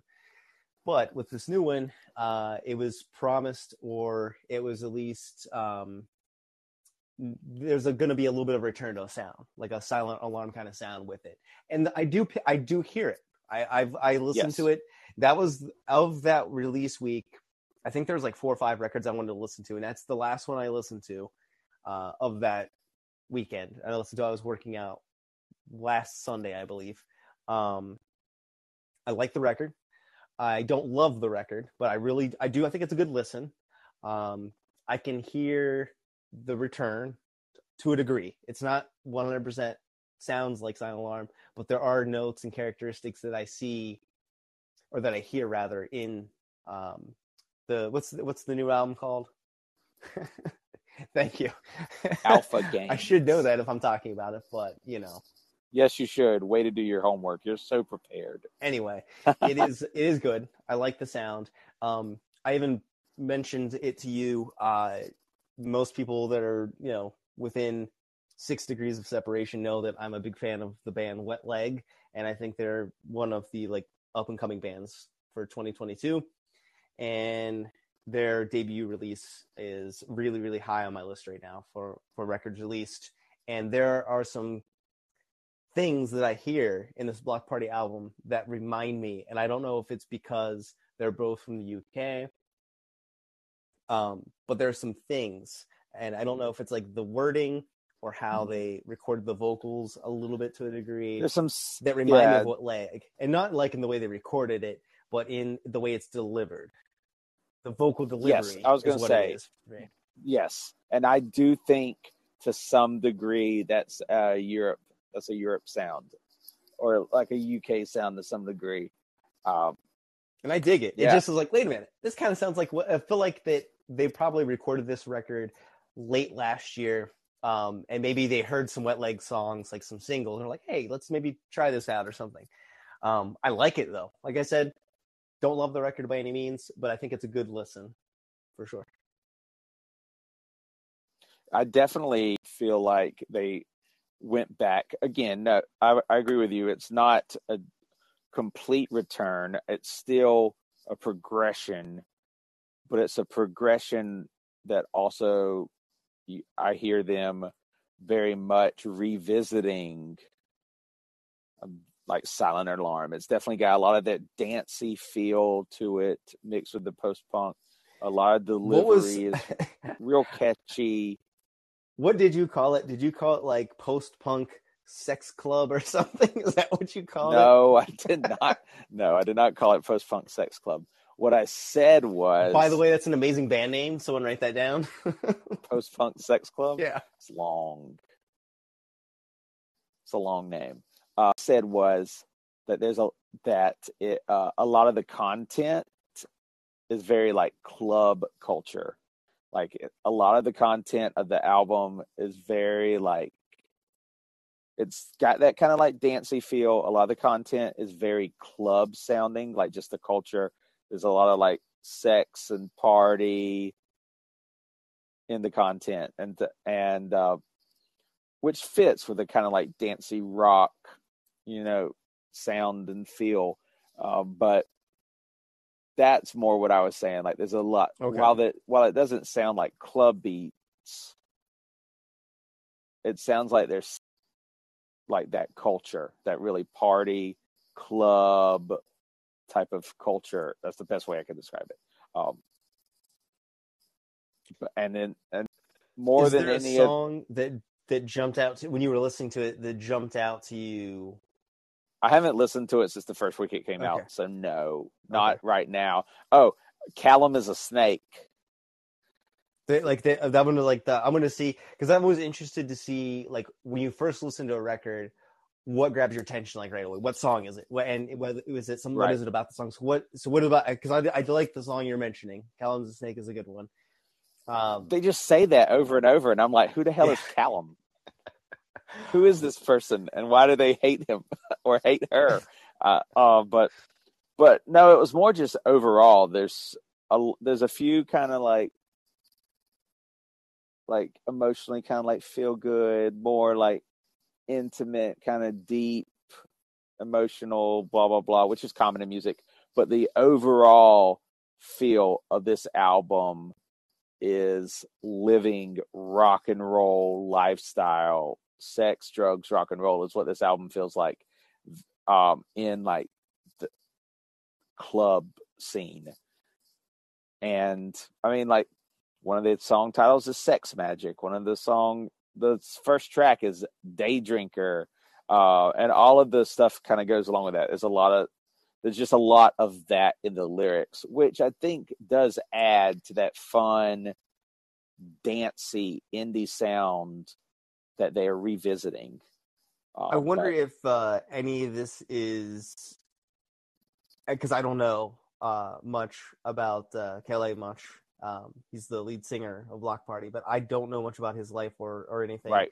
I wonder if any of his life is kind of um, being represented in the lyrics. Not more of like more more of like an honest kind of lyric or a real lyric versus like I you know I just made this up. It's a song. I wrote it. You know. Um, I wonder if if this like the right. lyrics have any truth, basically. Uh, maybe some issues he's dealing with, or or some substances, or what have you. Yeah, and that I don't dove into it that much. I just basically from listening to it, you know, if you like,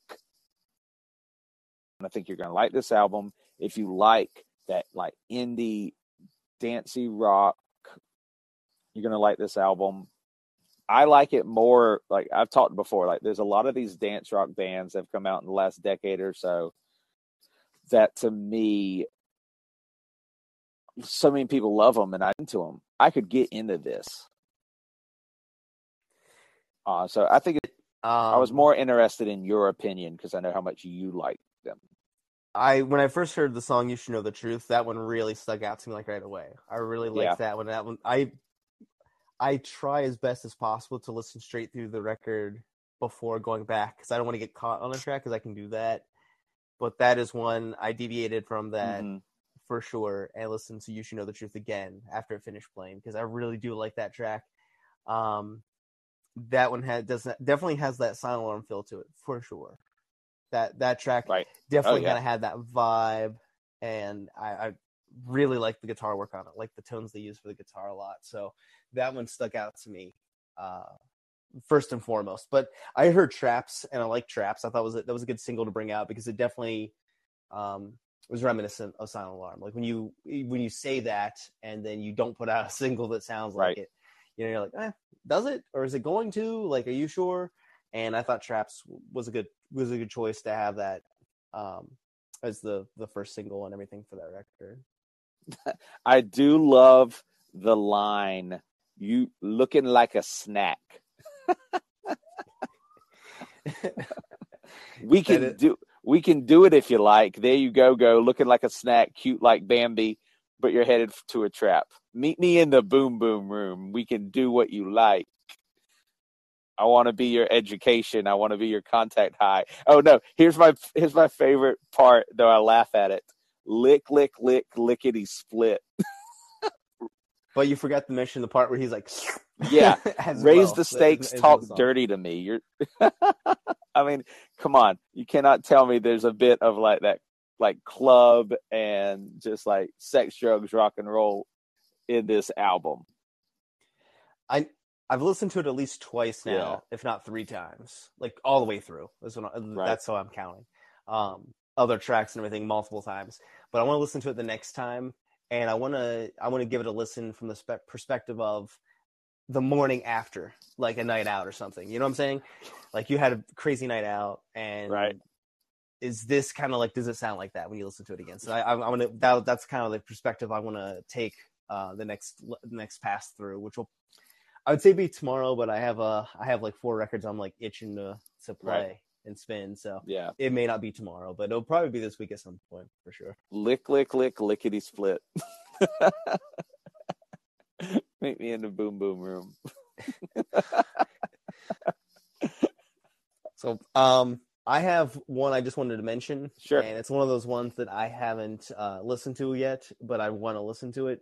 Uh, Arcade Fire released a new album out called We yes they this did past week. Hmm So I need to listen to that. That's that. I just the reason I haven't is um, I did go through and listen to the new like singles that were out. There weren't that many or anything Right. really that was like catching my ear, but um, I'm intri- I've not heard one song from We yet. I've not listened to any of the singles that have been out.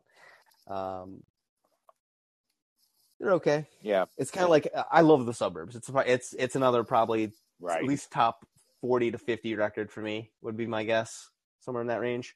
Lots of people um, loved the suburbs. Yeah it's it's awesome and there's one song in particular that just like really uh hits like an emotional um uh response from me. That one uh, like about so- neighborhoods or like going back to your hometown or whatever else, well for me uh i just i don't have kids. Right. So there's a song on there uh, and i'll pull up so i don't like butcher it uh i think it's actually the suburbs but yeah. uh, it's like one of the I think it's the first song on there, and uh, uh, he said he wants like a, a daughter um, before he like gets to like a like before he grows old or something like that. yeah. And like he wants yeah. to have uh I'm about to to show him the, he wants to show him the world and like the beauty of it or yeah. the beauty in the world and it's a it's during the second verse and i just i don't know there's like there's something about that that like if i had a kid um that's the kind of parent i'd want to be or that's something i'd want to do as a parent for me would be like Right. this world can be very very shitty I there's a lot of really disgusting things the in this world world. but at the same time the, there's a lot of beauty um Right. and not just like the people here but also some some things about life and and Mhm. i like that line a lot so that one really gets to me and i love that song. So that's really good. It's a long one. It's like songs i think but it is it's really good. Uh, Yeah. so what was the one after that? Was reflector? Was like hit or miss for me? Um didn't I was wanting from them, I guess. Again, I don't care what a band does, but it just wasn't like, oh, okay, you're you're on like this like disco esque kind of Mhm. record. That's okay, but it's not what I was expecting.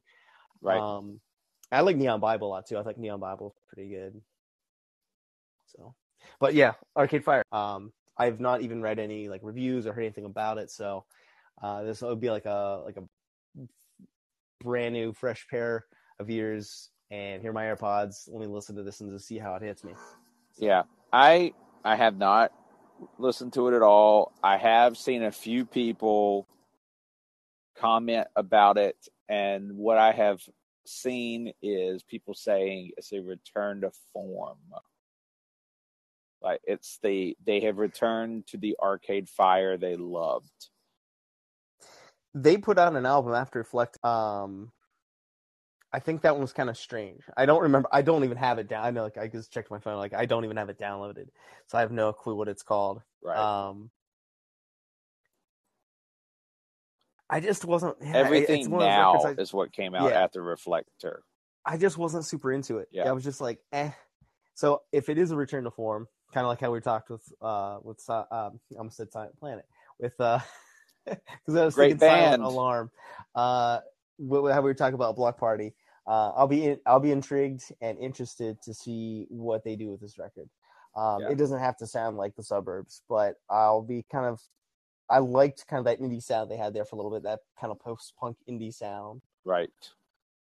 So Yeah, no, that, like that's what I've heard. And again, I don't really know what context that's in. I don't know if they were if people were referring to the suburbs. That was my guess.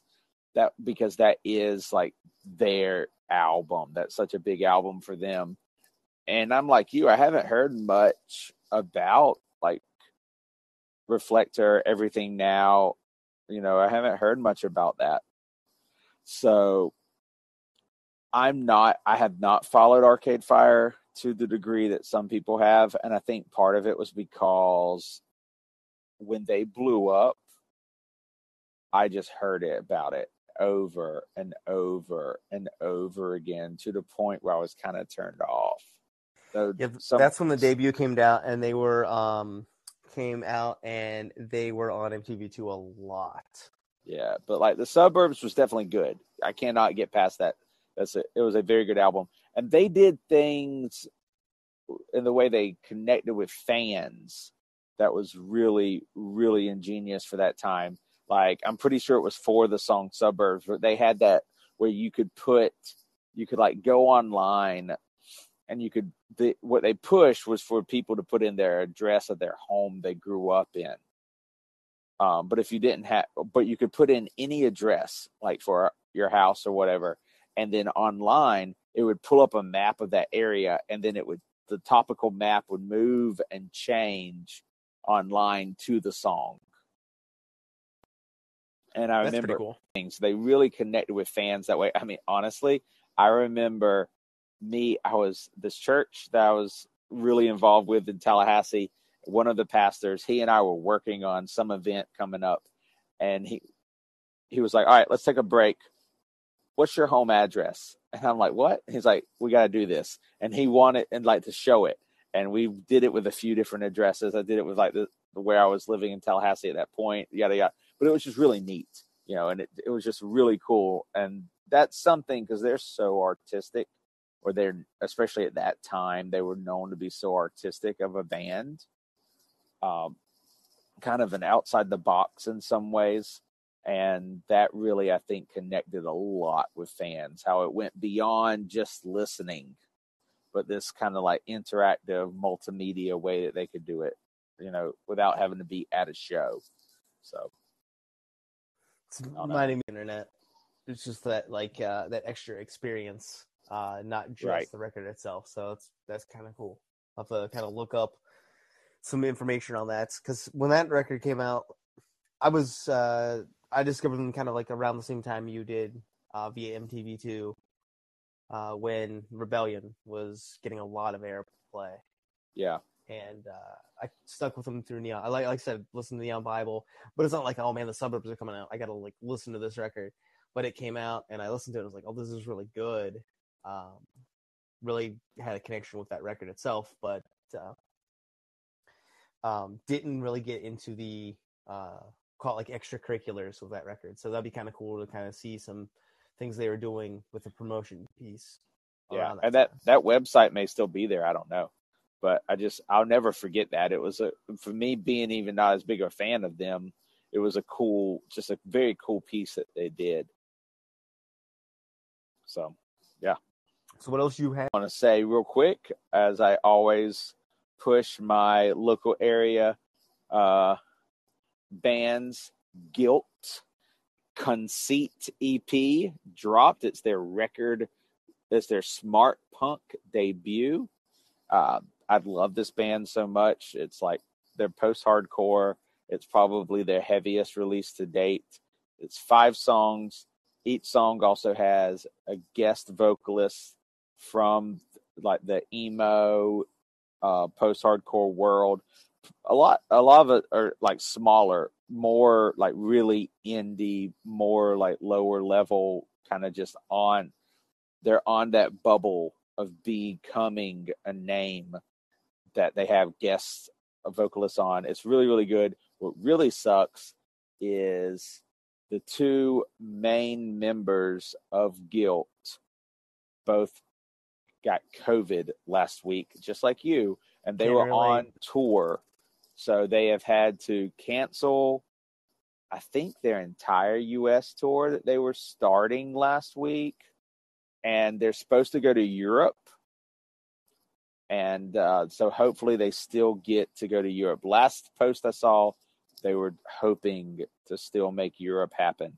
But it sucks because they literally this the same week they dropped this EP and all the push they've had for it from Smart Punk and everyone and this tour they're about to go on in here in the States, they have to cancel. So it really stinks. Uh, but I hope they recover quickly and I hope they still get to do the the Europe tour and that it's a wonderful success because I love them. Obviously I'm biased because they're from the St. Augustine, Jacksonville area, but it's also really good. It's a really good EP. I'm really excited about it for them. So that just dropped this past Friday. Conceit by Guilt. There's music videos out as well, and they're freaky as hell.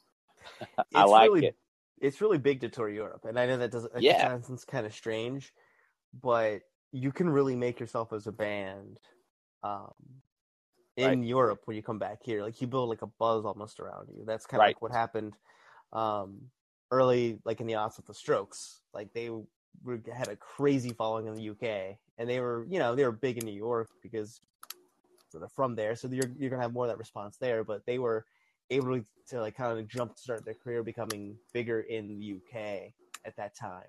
Right. Um, so very well, Guilt could do something similar to that. So definitely, hopefully, speedy recovery. Hopefully, no lingering effects or anything of COVID. Um, yeah. Yep, Can relate sure. very, very, very well this week. So yep. And then another thing I discovered um, over the last two weeks, this artist who's been around for a very long time, Jens Link- Lekman, J E N S L E K M A N, singer songwriter. Not the stuff I normally get into based on what I've been listening to, but oh my goodness, it I, something about it just connected with me and I loved it. So I dove into it because I came across this album called The Cherry Trees Are Still in Blossom that dropped two weeks ago. And then this past Friday, he dropped another album called The Linden, L I N D E N Trees Are Still in Blossom. Basically, what I have discovered is these they're both albums are long, like uh close to there's 18 tracks on the linden trees and there are 23 tracks now some of them are like redoing who think he with is? Kanye. West. ah right well but here's what it is what i have discovered as i've dove Okay. into it is a lot of his past music has been pulled it's not available online anymore because he sampled so a lot of this stuff is like early 2000s to like 2010, 2011. So uh, these are old, a lot of most of these songs are old songs that you can't hear anymore unless you physically have a copy because they've given Or yeah, or you would like get it from like a mixtape. I mean, not obviously, probably his isn't like a mixtape, but you could get it from like a mixtape site where it's released for free. something because But anytime you use, you can't. You have to have your samples cleared, or Right. um, you can't make any profit off the song. So Right. So this is what I've discovered. He was a singer songwriter that a lot of these songs he had like samples on on some of the albums, and so the albums have been pulled. So he's redone them. Some of them he even used the same vocal tracks.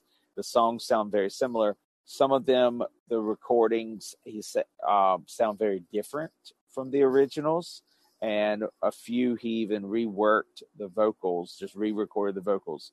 So I really like it. I like his writing style. Again, even though I've always been a singer songwriter person, it's a little different. It's almost a little more like adult contemporary sound for me. It's just it's not my normal go to, but I love it. I love it. I have pre-ordered both vinyl, which I had to search because most sites they've been sold out already. But I was able to find them on Red Yeti Records, and I Good so store. I have I've used them so before. yeah, so I've ordered both the linden trees are still in blossom and the cherry trees are still in blossom. So I'm very excited. They don't come out until sometime in June is when they're supposed to release. Who knows if that happens or if they get pushed back? I don't know. Uh, but I I am super into this dude. Neither one of these albums would I put in my top like end of the year because they were basically compilations, and I usually don't do that. Um, Yeah, even though it's all brand new to me. yeah, I get, but- I totally get what you're saying. Kind of like I don't do re-releases, Right. Um, or like you know, if like a deluxe edition or something like that. I don't do that the next year, and I don't do like obviously wouldn't do like a greatest hits or anything because that's super cheap. Right. I remember my ex one time, and I might have mentioned this story, but uh, we were talking about Blink 182 at the time, and she's like, "I'm sorry, greatest hits," and I was like, "It can't be greatest hits. It doesn't count. You have to pick an album. You can't pick greatest hits. It has to be Right. a, like a physical release. yeah, course. And that like was when you 'cause all the knew the singles are on it. relationship wouldn't last. no, actually, we're, we're still friends and everything to this Right. day. But when she said that, I was like, I was like, no, you can't, you can't pick greatest hits. Like that doesn't work like that. I agree with you. But yeah, so Jens Lekman, I am very late to the party on him, but oh my goodness, I am here for it now. I really, really dig it. I would love to get my hands on the old releases, but I've looked and to to find them is not Yeah. easy and it's expensive. because he's not super well known. Because I I've not heard of him or anything. I Right. was saying like, oh man, if I haven't heard of him, he must be like under I think he's pretty popular, just not where we listen to music. He's not a household name. He's not American either. Um, or he's not from Yeah. America either. So he may be a bigger name other places. Uh, but he's known. But again, like I said, all his stuff got pulled. So like he was saying, one of the reasons that he ended up, I was reading like interviews. I did a pretty deep dive. That's how much I like this. And one of the things I learned was he was at a show and he played this song called Black Cab that's on uh, the cherry trees are still in blossom. And he said afterwards, somebody was talking to him, a fan was saying how they really liked that new song, Black Cab. And it made him realize is like these songs are so hard for people to hear or to find that they, that a lot of art, a lot of fans that have found him in the last like 10 years or whatever, some of these songs are so old they don't know them. And so he's like okay that's you know like i need to revisit these. I need to so with everything getting pulled he just this is a way to bring him back and he's definitely uh, I remember that am- day that you discovered him. You're like, I gotta buy this on vinyl today at Tone Vendor, and then you're like, Tone Vendor doesn't have it, and then you Yep. proceeded to do all of your uh, mass googling to find out why they didn't have it, and then you found out like the sample clearance and everything. right Uh, yeah, Tone that was- Vendor has two CDs. They have two old CDs of his that I have actually contemplated getting, and I don't buy CDs anymore. but That- I'm all about some Jens Lekman. I just it's witty. Some of it's really funny. Some of it's a lot of it's pretty like kind of deep in different way. I don't know. I'm all about it. I'm very very happy to become a fan of his. So there you go. Those two releases, I'm really excited about. I have uh, um, Kendrick on Friday. Right. Looking forward to that. And the reason why I said maybe I can listen to it Thursday um, going to see Jovan. So he, most people aren't going to know who that is just by the sound. Um, he was or is a lead singer for a band called From Indian Lakes. Um, he does like some solo stuff here under the uh, name Jovan, and uh, he is doing a U.S. tour right now. Love it on the East Coast, uh, which is nice because he lives in Yosemite, so he doesn't come to the East Coast very often. Um, so he's playing this really like small ass town in West Virginia, and so I'm going to go to that on Thursday. How many Uh, times really would this make you've it. seen him? in any iteration, I've seen. I've had to see at least from Indian Lakes at least four times because I know I saw them twice in Phoenix, and I saw first time. Okay. And I'm, and I know I saw him doing an acoustic set because I've seen him do like different types of sets too. That's what's kind of cool. Yeah. Uh, when I was in LA. Um. So at least five, I want to say at least four or five. This will be the first solo stuff. I mean, even like he was doing the acoustic tour, and it was just him and one other person. Um, so clean channel, clean channel guitar, um, a very very small amount of drums, and uh, that was that was it. But was the- that from Indian. Lake stuff, not his solo stuff? Yeah, because he hasn't he didn't really do any solo stuff at the time. Gotcha. Um, last year was his first release, and it's very much like the newer from Indian Lake stuff. Is kind of how it sounds. It has that kind of like indie trippy, um, very nice mids on uh, some of the songs on that last from Indian Lakes record. Uh, that's actually when I get signed this week. But uh, Nice. yeah, really, really looking forward to hearing because I like I like his solo record. It's good, and so um, don't know how it's gonna sound live. I don't. I like I said, I'm pretty sure it's just him. So maybe he'll do some looping pedals. He has done a great job with covers. Uh, I think I sent you the Clairo cover he did of Bags. Yes. And I would love if he played that, or if he played uh, "Change" in the House of Flies by the Deftones. Oh, he does that? equally- yeah, it's so good. Uh, he's covered Phoebe Bridgers because his Patreon, uh, it's ten bucks a month. You get uh, a new song or a rework song, and you get a cover song each month.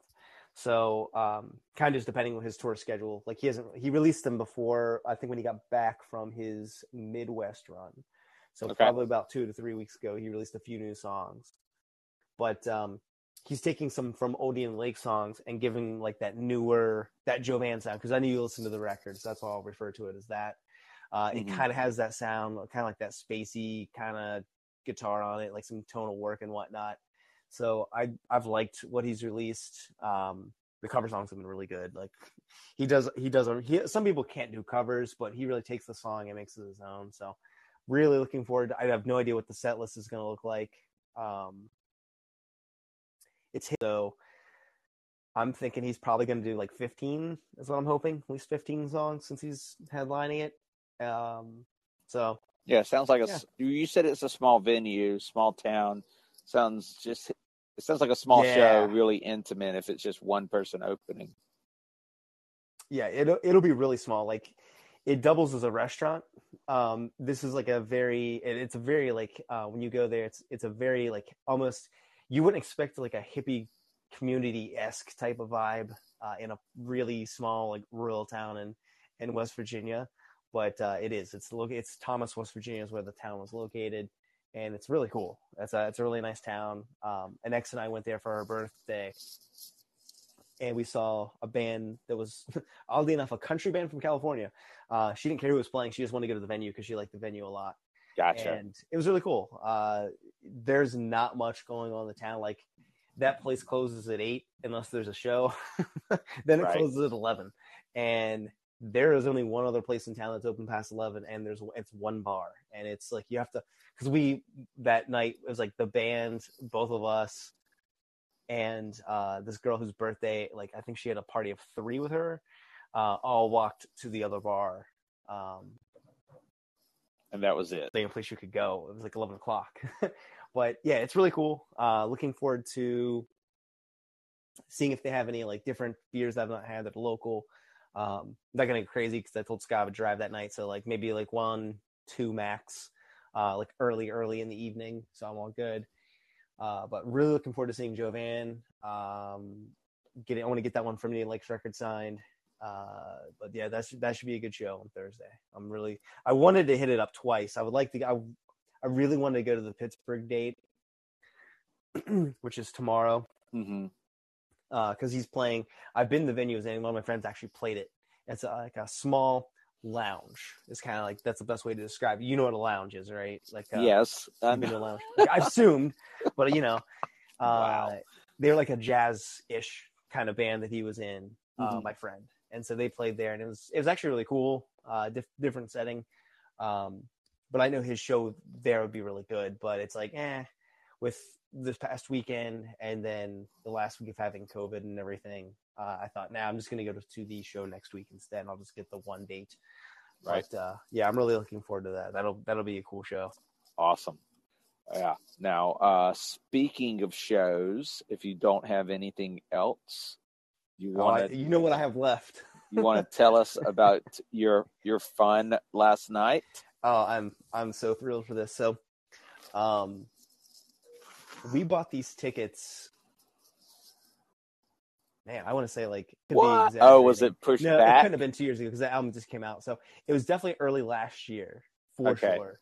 Um, because they had, had they announced the record, and they announced they were going to do a tour. Uh, but but Scott and I, Scott's like my my best friend, and so um, we made a pact that if we could ever see them, because they don't come to Pittsburgh that often. Uh, I'm I'm just building this up. Uh, Yes. We were going to go see him and hopefully go VIP so we could get a few things signed. So uh, last night we went to go see Aly and AJ. I I personally have had like a massive crush on Aly Michalka for years, like an ungodly amount of time. Since Uh, you saw she's her in a little cheerleader outfit on television. It was it was probably like Okay. it was probably like I don't know, at least a good solid 14 years ago. At least I'm thinking like 2007, 2008 is kind of where I'm thinking. And I mean, when did Just- Hellcats? When did the TV show Hellcats Oh, come it was out? way before Hellcats. That's Okay. the reason I watched Hellcats was just because she was in it. That's the only reason I watched that show. And I, I might even have it on a hard drive somewhere. I don't know, like my old hard drive had movies and TV shows.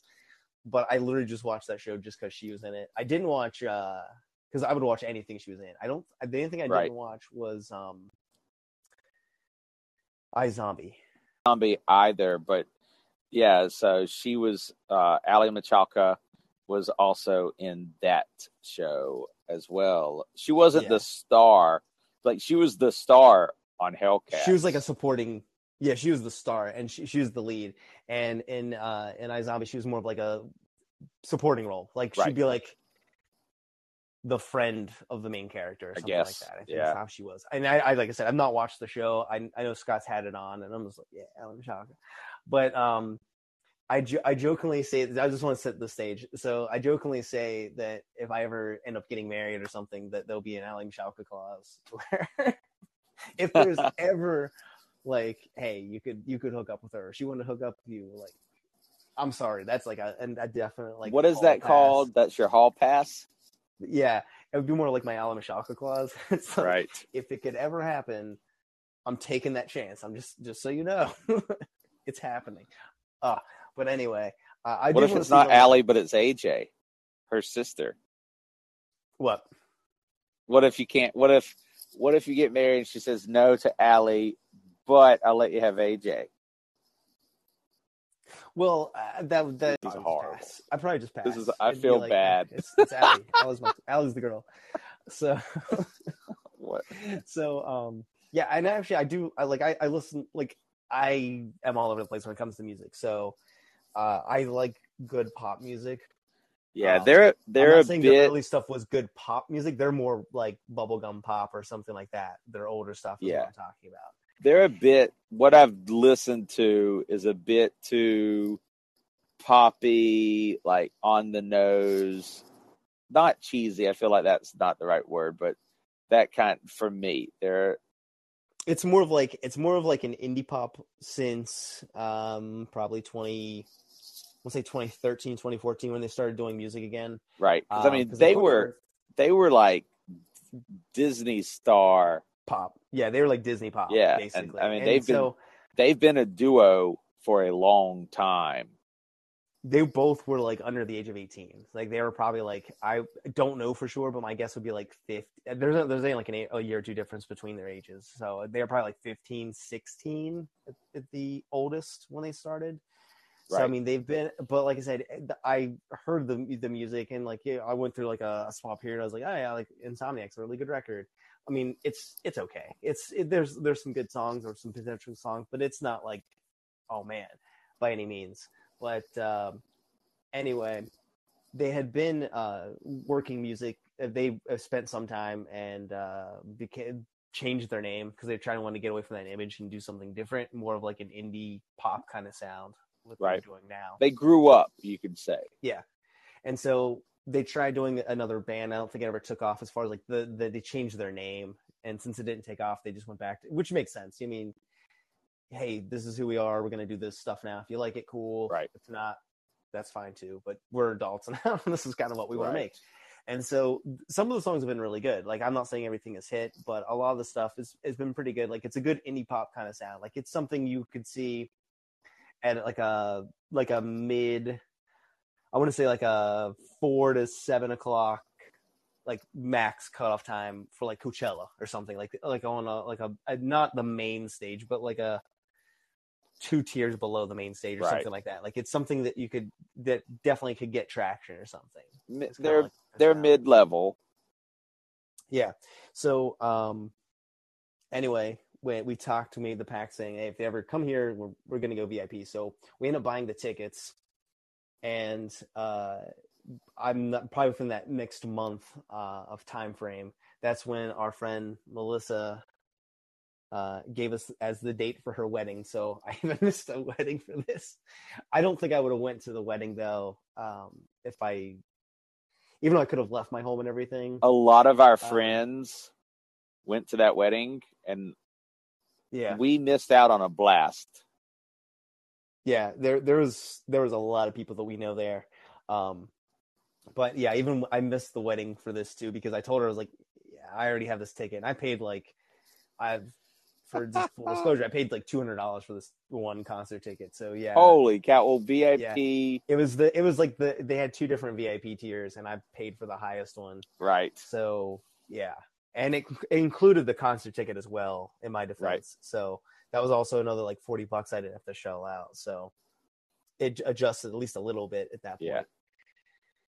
But um, so we go up and um, you know, normal VIP stuff. Like you're gonna get it, you're gonna hear the soundtrack. First off, I Scott's like, I was like, seriously, Scott, like we're in Pittsburgh.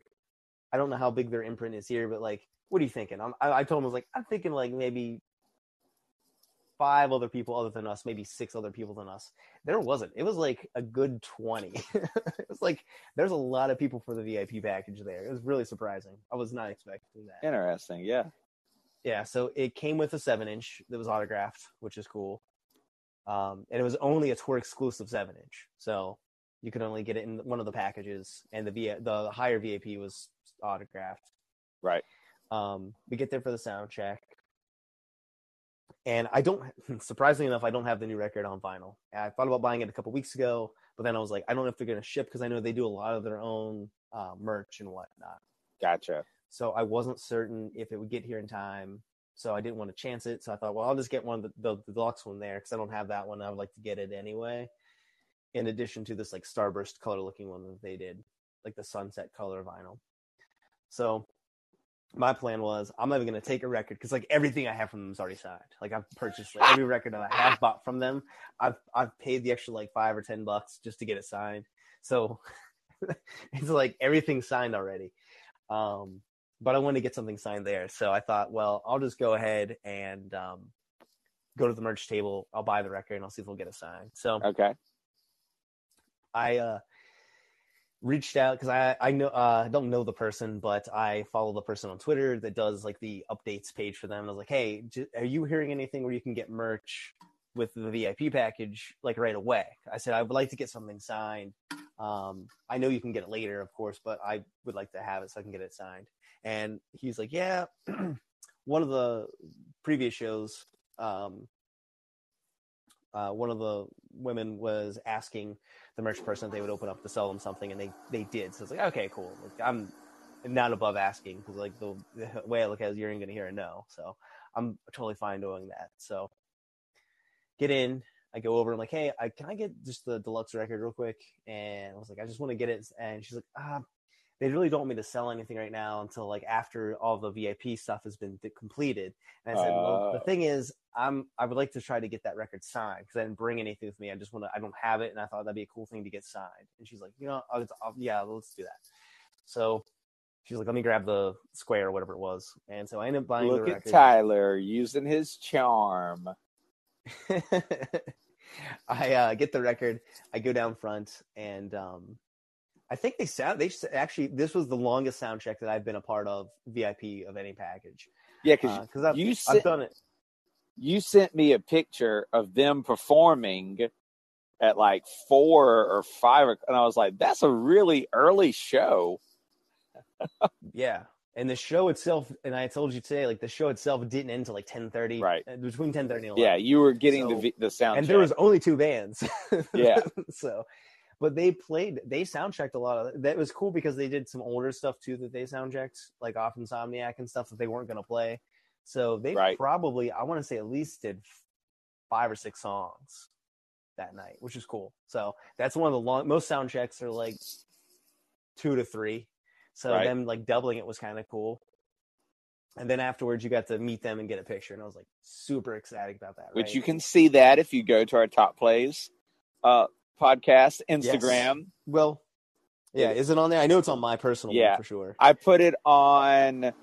I didn't put it on our feed, but it should. It, I put it on the story today, so it should still be on the story. Twenty four hours isn't up, so I put that as well as your horrible oh, nice. uh, cameraman work um, That's actually pretty decent, considering I was using yeah. one hand.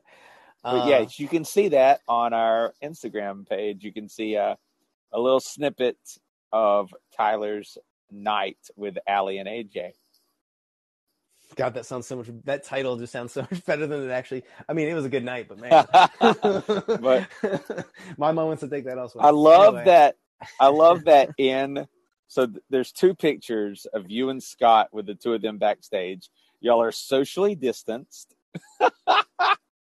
um, yeah. wearing masks, and in one picture, it is like perfect. Oh, this is Tyler because it's obvious that you're talking to them and you got your hand up because you talk with your hands. I do too, but you talk with your hands and you're doing it. Yeah. And even though it's a still frame, it's obviously that's what you're doing in the picture. there's there's in that three or four like that where yeah. we were having a conversation like it was it was pretty wild because um well we got prior to going up uh the guy that was kind of we're running the uh the meet and greet and and everything said hey when you come up there's a table. Put your stuff there on the table. Um right. he said and then he's like don't get anything signed from them. I was like ah, what? Damn it, like ah, come on, because like that's you know I bought the record. I mean I'm, i was gonna buy the record anyway, but like I bought it to get signed, and I was like, really, you you forced their hand to give you that album before the meet and greet. Yeah, and now I can't even get it signed. right. Something. All right, well, whatever. It's fine because at least I would get the record anyway. But it's like, oh, and Scott got the tour exclusive, and he lucked out with number fifty six. Nice. So you didn't get he did. No, because uh, the only reason is I like this one better. Um, gotcha. They're both deluxe, I think. I think they're both deluxe. Um, because they did uh, the the regular the deluxe one has like four extra tracks. So right. I, I'll be getting a second copy of this record at some point. But anyway, well, because I want that one color. I, that's yeah. why I want that one. Gotcha. Color. Of but, course. Yeah. So I found out that I can't get my record signed. I'm a little bummed. So I'm like, all right, well, whatever. It's cool. I, I still want the record anyway. It's still cool to meet them and get a picture. There's a ton of pictures. Uh, the guy took, I think, 18 or something with my phone. And that's nice. when caught us mid conversation. I have no idea what we were even talking about, to be honest. Like, I have no clue. I was just on cloud nine. Uh, we right. were having a conversation, and he also did the same thing on Scott's phone. So there's a like I have like 30 or 40 pictures of just a conversation between us and Aly and AJ, so that was kind of cool. Or mainly probably me, Aly and AJ. Let's be honest. yeah, uh, yeah. But anyway, um, the pic- it turned out well. So I go back to get you know my stuff because it's all on this table, and um, AJ's like, "Hey, do you want us to sign your records?" And I was like, I was what? like, "What? Hell So yeah!" you didn't even have So- to. You didn't have to twist No, their arm. I didn't even ask. I was going to. I was like, that was the rule. I wasn't gonna say anything. right? And uh, AJ's like, "Yeah, we'll sign your vinyl." I was like, "Oh, sick!" I was like, "Hell yeah!" So I got the record. I got it done in green, um, which if you look at the color of the record, it's really cool to be on green because it's something that pops. I try Right. to go with something that's going to stand out on the record when I get it signed Nice. or match the artwork, kind of Right. depending what it is. But uh, I got that signed. Scott got his Sanctuary Volume One signed because my I bought one when they had leftover stock, and his mine was already autographed. His wasn't, so he got that. Signed. Of course it was. yeah. so um, yeah, got to meet them. Uh, they had I, the, the opening band, like we, Scott and I were discussing last night, like they were called the Brummies, which, to be honest, they're not my cup of tea as far as like a band I would listen to. But they did a really good. They did what you want as an opener: come out, Yeah. get the crowd excited. Gotcha. That's what they did. And so can't complain. I thought it was a good set and everything from them. Like I said, not my personal cup of tea, but hey, they did what you would want as a band. And then afterwards, they came out and they did, I think, like between 19 and 21 songs nice. throughout the whole night. They uh, came back and did a. This is including uh, included with that 19 to 21 songs, but they came back and did like a three song encore. Uh, they covered Nice. Tegan and Sara and did Closer. That fits. And then they did, yeah, they did a potential breakup song last, the explicit version. Oh. I have listened to that song, Yeah. and it is again, it's just not my cup of tea. Yeah, but it was it was cool. Uh, it was a lot of fun. The set list actually was really good. There's only really one song I didn't care for um, that I kind of thought they would play, and they did. Uh, they did a pretty good job of working in a like my favorite song they they play, and that's the video that I posted on the Top Plays podcast um, real page. Um, 4K. It's in 4K, so it sounds Ooh. pretty decent too. So they're right in the front, but um, uh, they played Promises song, so I was glad they played that one. Uh, they did a really good job on Take Me. I thought that one was really good. The crowd was really into that, and I, I'm weird when I go to shows. Like, not only do I listen for myself, but I like, I try to hear what is working. Like, what, how does the Yeah. crowd react to this? Right. And a lot of people in the crowd were reacting to that song, so that was a good one to play. I was not expecting that one to go over like it did because that was not even on the newer album or anything. So Nice. Sounded you had a blast, and it was everything you hoped it would be. Yeah. then I get to grab a Skittles beer afterwards. So hey, Skittles beer. it was a good night. Skittles beer. yeah, there's a a place. Um, uh, well, it's really close to. With this venue is literally between the two stadiums. It's between Heinz Field, where the Steelers play, and PNC Park, where the Pirates play. How there's big? Of How big of a venue? Really awesome. It's at one. Oh, it's an outdoor venue that holds like 5,500 people outside. Right. Inside, bottom is I want to say like eight to 900, and if they open up the balcony up top, it's like 11 or 1300. Then they have a side stage, which is for really small shows. hmm So I've actually been to uh, uh, three all kinds of shows there. Like I've seen, I've only been to I think one smaller stage show, maybe two. Most of them at least been on the main stage inside or outside. Right. So, about how many people do you think was at this show? Uh, at the bottom, it was about like half to two thirds, like right in front of the stage where people were packed in. Right. Um, there were people upstairs on the balcony. They, I don't know why they o- opened it because there were, from my viewpoint, there weren't a lot on the balcony. It looked like Right. maybe 20 to 25 people um, in different, you know, you could just sit wherever up there. And then uh, the back, they have like a, a an upper level um, on the lower level, if that makes sense, like a couple steps up Yeah. or a ramp. And then they have like where people can stand there. And there were people standing there. And then there's a, a bar in the back where people were standing. Sounds like a House of Blues kind of setup on the inside. Yeah. So I would say if you want me to give you a number, I would say 400. Nice. Yeah, so it was it was a pretty ni- a pretty decent like I said like I said I had for what I honestly they're uh, they sounded really good live, which was very imp- I was kind of impressed with they that I did not them I didn't expect them to be as competent with their instruments as they are, which was really cool. Um, They've been doing this a long time. yeah they they were really good at guitar. Uh, they had like a keyboard and a piano out. They also had a Right. xylophone. yeah. which was which was really cool. So like they they really uh, impressed me because I didn't I didn't know how it was going to sound live because I've never seen them live.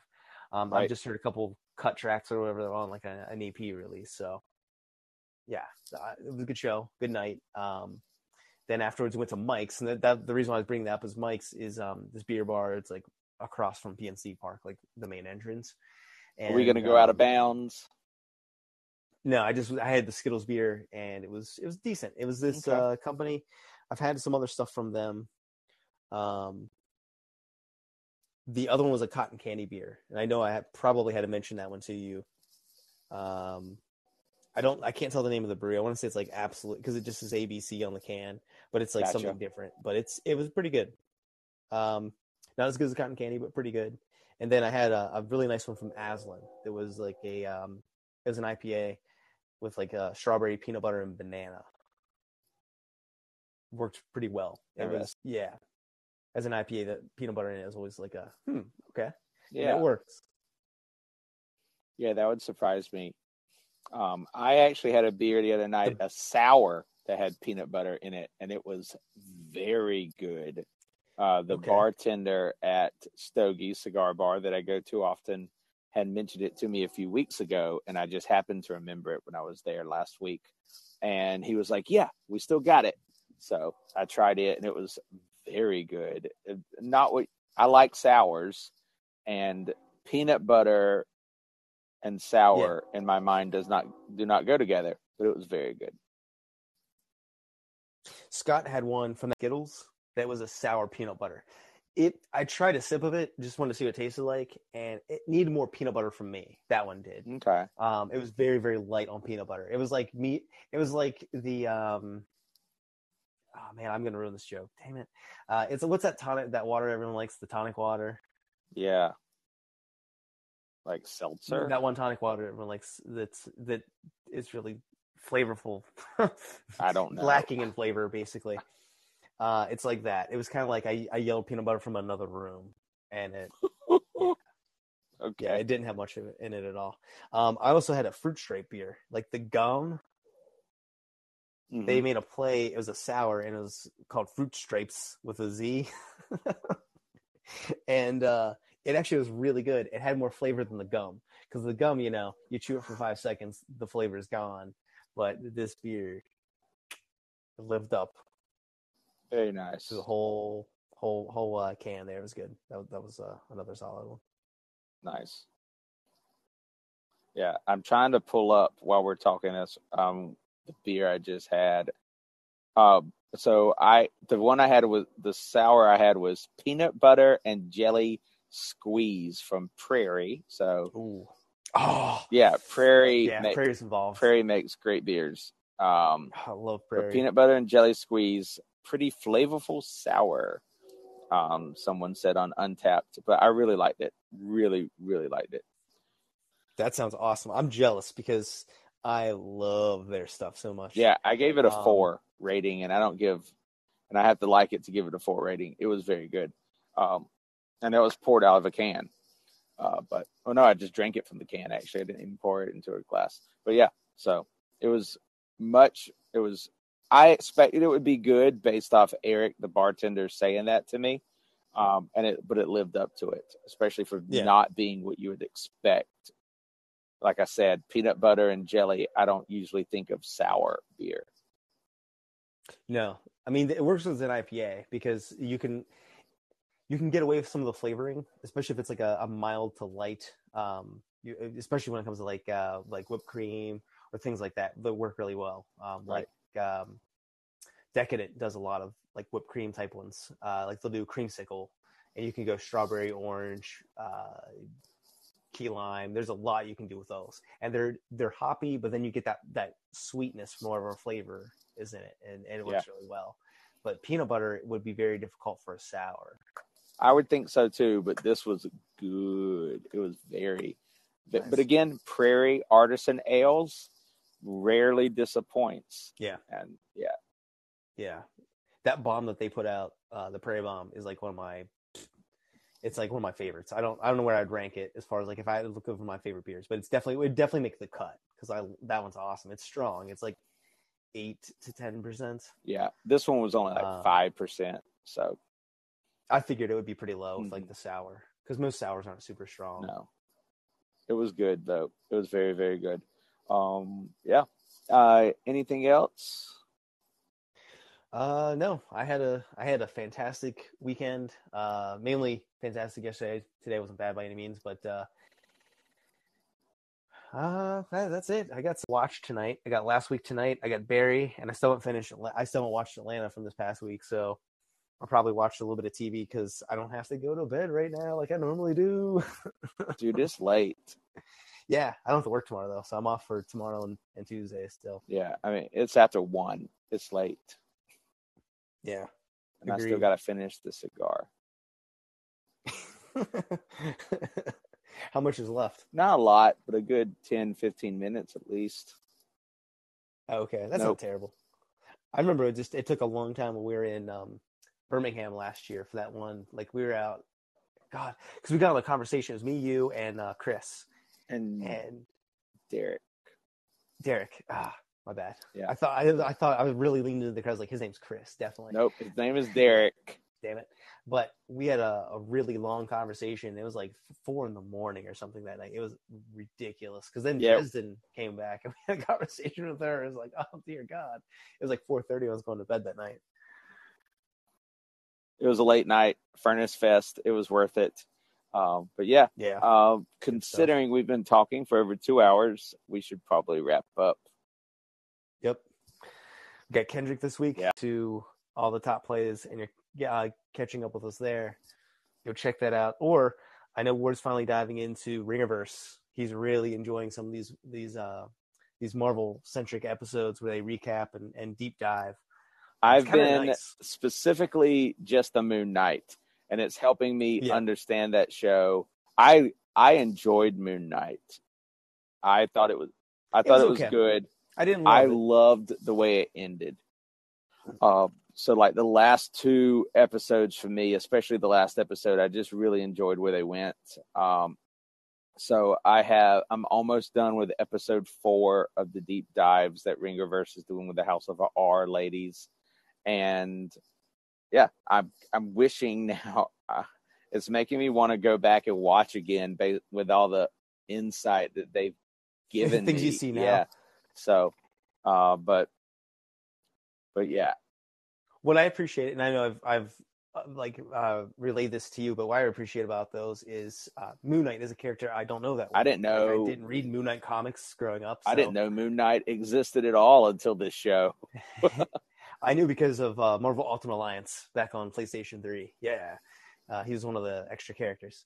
Right. But um, but I did I wasn't f- like super familiar. I just knew just very baseline kind of details about him. So, um, and I'm trying to think. Even like uh, if we look back to Loki, like I didn't know much about Kang the Conqueror at all, and they would bring in like this comic stuff, which is cool Yep. because someone didn't know the character from the comics that well uh, or like Moon Knight, who I didn't really know much about at all. Um, it tied a lot together. So what I watched, um, it would bring things up, and like yeah, sometimes I wanted to go back and be like, oh wait, what did I miss? And I just love what they've done um, with all the uh, the recaps that they do because they really get into it. Like it's like an hour of TV, maybe it's like forty five minutes ish. Yep. And they'll do a recap. Sometimes it's like two hours. Yeah, they really, really do a good job um, based off Yeah. of the four, almost all the way through the episode four that I've listened to of these recaps from Moon Knight. It's been really good. So it, it's Also, Doctor Strange, you're seeing it what tomorrow? yes, I see Doctor. Strange. No I spoilers. see Doctor Strange. I won't be able to see it till later this week, but Yeah, I see Doctor Strange tomorrow night. I'm excited for that. I hope I don't fall asleep. It doesn't matter how good the movie is. I fall Yeah. asleep in theaters. You fall asleep uh in Batman. I've Uh, seen what was it? Batman twice because the ago. first time I fell asleep. Yeah. Um, I I have to do that with a lot of movies. Yeah, unfortunately, it's a waste of money. Yeah. That my friends wanted. We were gonna okay, real quick. We were gonna go at eight thirty tomorrow night, and then it got pushed Yeah. to nine thirty, and I said, okay, I'm out. I'm not going. And Yeah. and then they said, well, no, we don't want you to not go. We'll we'll do. The, Isn't it like close to three hours? no, it's movie? just over two. This one's just oh, yeah. Oh, okay. Wow, that's shorter than I thought. I thought it was gonna be closer to two and a half. the way the Marvel go- movies have been going, this is a short one. Yeah. Plus, you got to consider that most of the time when you go to theaters, there's going to be 20 minutes of previews, Especially a well. big blockbuster like this. Yeah. Yeah. So you, it's really even if it's if it's I say two hours and 15 minutes, it's going to be two hours and like 35 to two hours and 40 minutes. Yeah, and, And that was you have to stay thing. through the credits too. You can't even shave off the five minutes to 10 minutes of credits right. because you got to stay and see if there's like a, a stinger or something. So Yeah, and that was my thing. I was like, if this thing is a nine twenty-five start time and it's two hours and like six minutes, you could guarantee Ward will be asleep at that. yes, I'm gonna fall asleep, and we're not gonna get out till almost midnight. And I, I was just like, it's not worth it. I'm just not gonna go. So my friends changed it back to eight thirty, so I'm happy about that. So there's a Plus, it's wild because you'll drink a Red Bull too before Two. going. No, That's what no. blows my I mind. sneak Red Bulls in, and I drink. I drink one of them, or during like the first half of the movie, and I don't even open the other one until I start to feel tired, and then I pop the other one second half of the movie. and you still fall asleep. That's what's so wild to me. I'm like, holy cow, dude. Because like I, I could drink one early enough and still fall. Like I had a cup of coffee, or no, I had a tea later tonight. Not the the tea I was drinking during the podcast earlier, but I had tea later tonight. And I know, like, yeah, I'll be fine. I've been sleeping like so much for. I'm just like stocked up on sleep now. Oh, yeah, because COVID. been nice. Yeah. yeah. So Mainly yeah, not like uh like extra, but just like I sleep like a solid like at least eight hours every night. So it's it's been pretty nice. So that is good. Yeah, this is All a right. good episode. I enjoyed uh chit chatting about the we had a nice breakdown of the NBA and we had a good breakdown of like the uh especially the I enjoyed the uh, Aly and AJ breakdown. That was good. yeah. I wanted to hear that. So I'm glad you had such a good time. I'm glad it lived up to everything.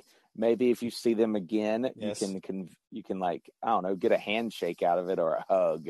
That would just That would be that would I would just um there's a picture that uh this was actually pre-pandemic uh our last concert. Uh it was for Scott's birthday because he's a big he he how I am about like Aly, he really likes Dia Frampton from Meg and Dia. So he has a massive crush on Dia. Um and so I got him VIP tickets for that. And so it was like we got to meet them, get everything signed and whatnot prior to the show. And uh we met them and when they took a picture, uh like we like had our arms around them and everything too. So something like that would be pretty legit. But I was staying next to Dia. He's like, "It's okay, it's okay." I was like, "Are you sure?" Because like I can I can switch whatever you want me to do, man.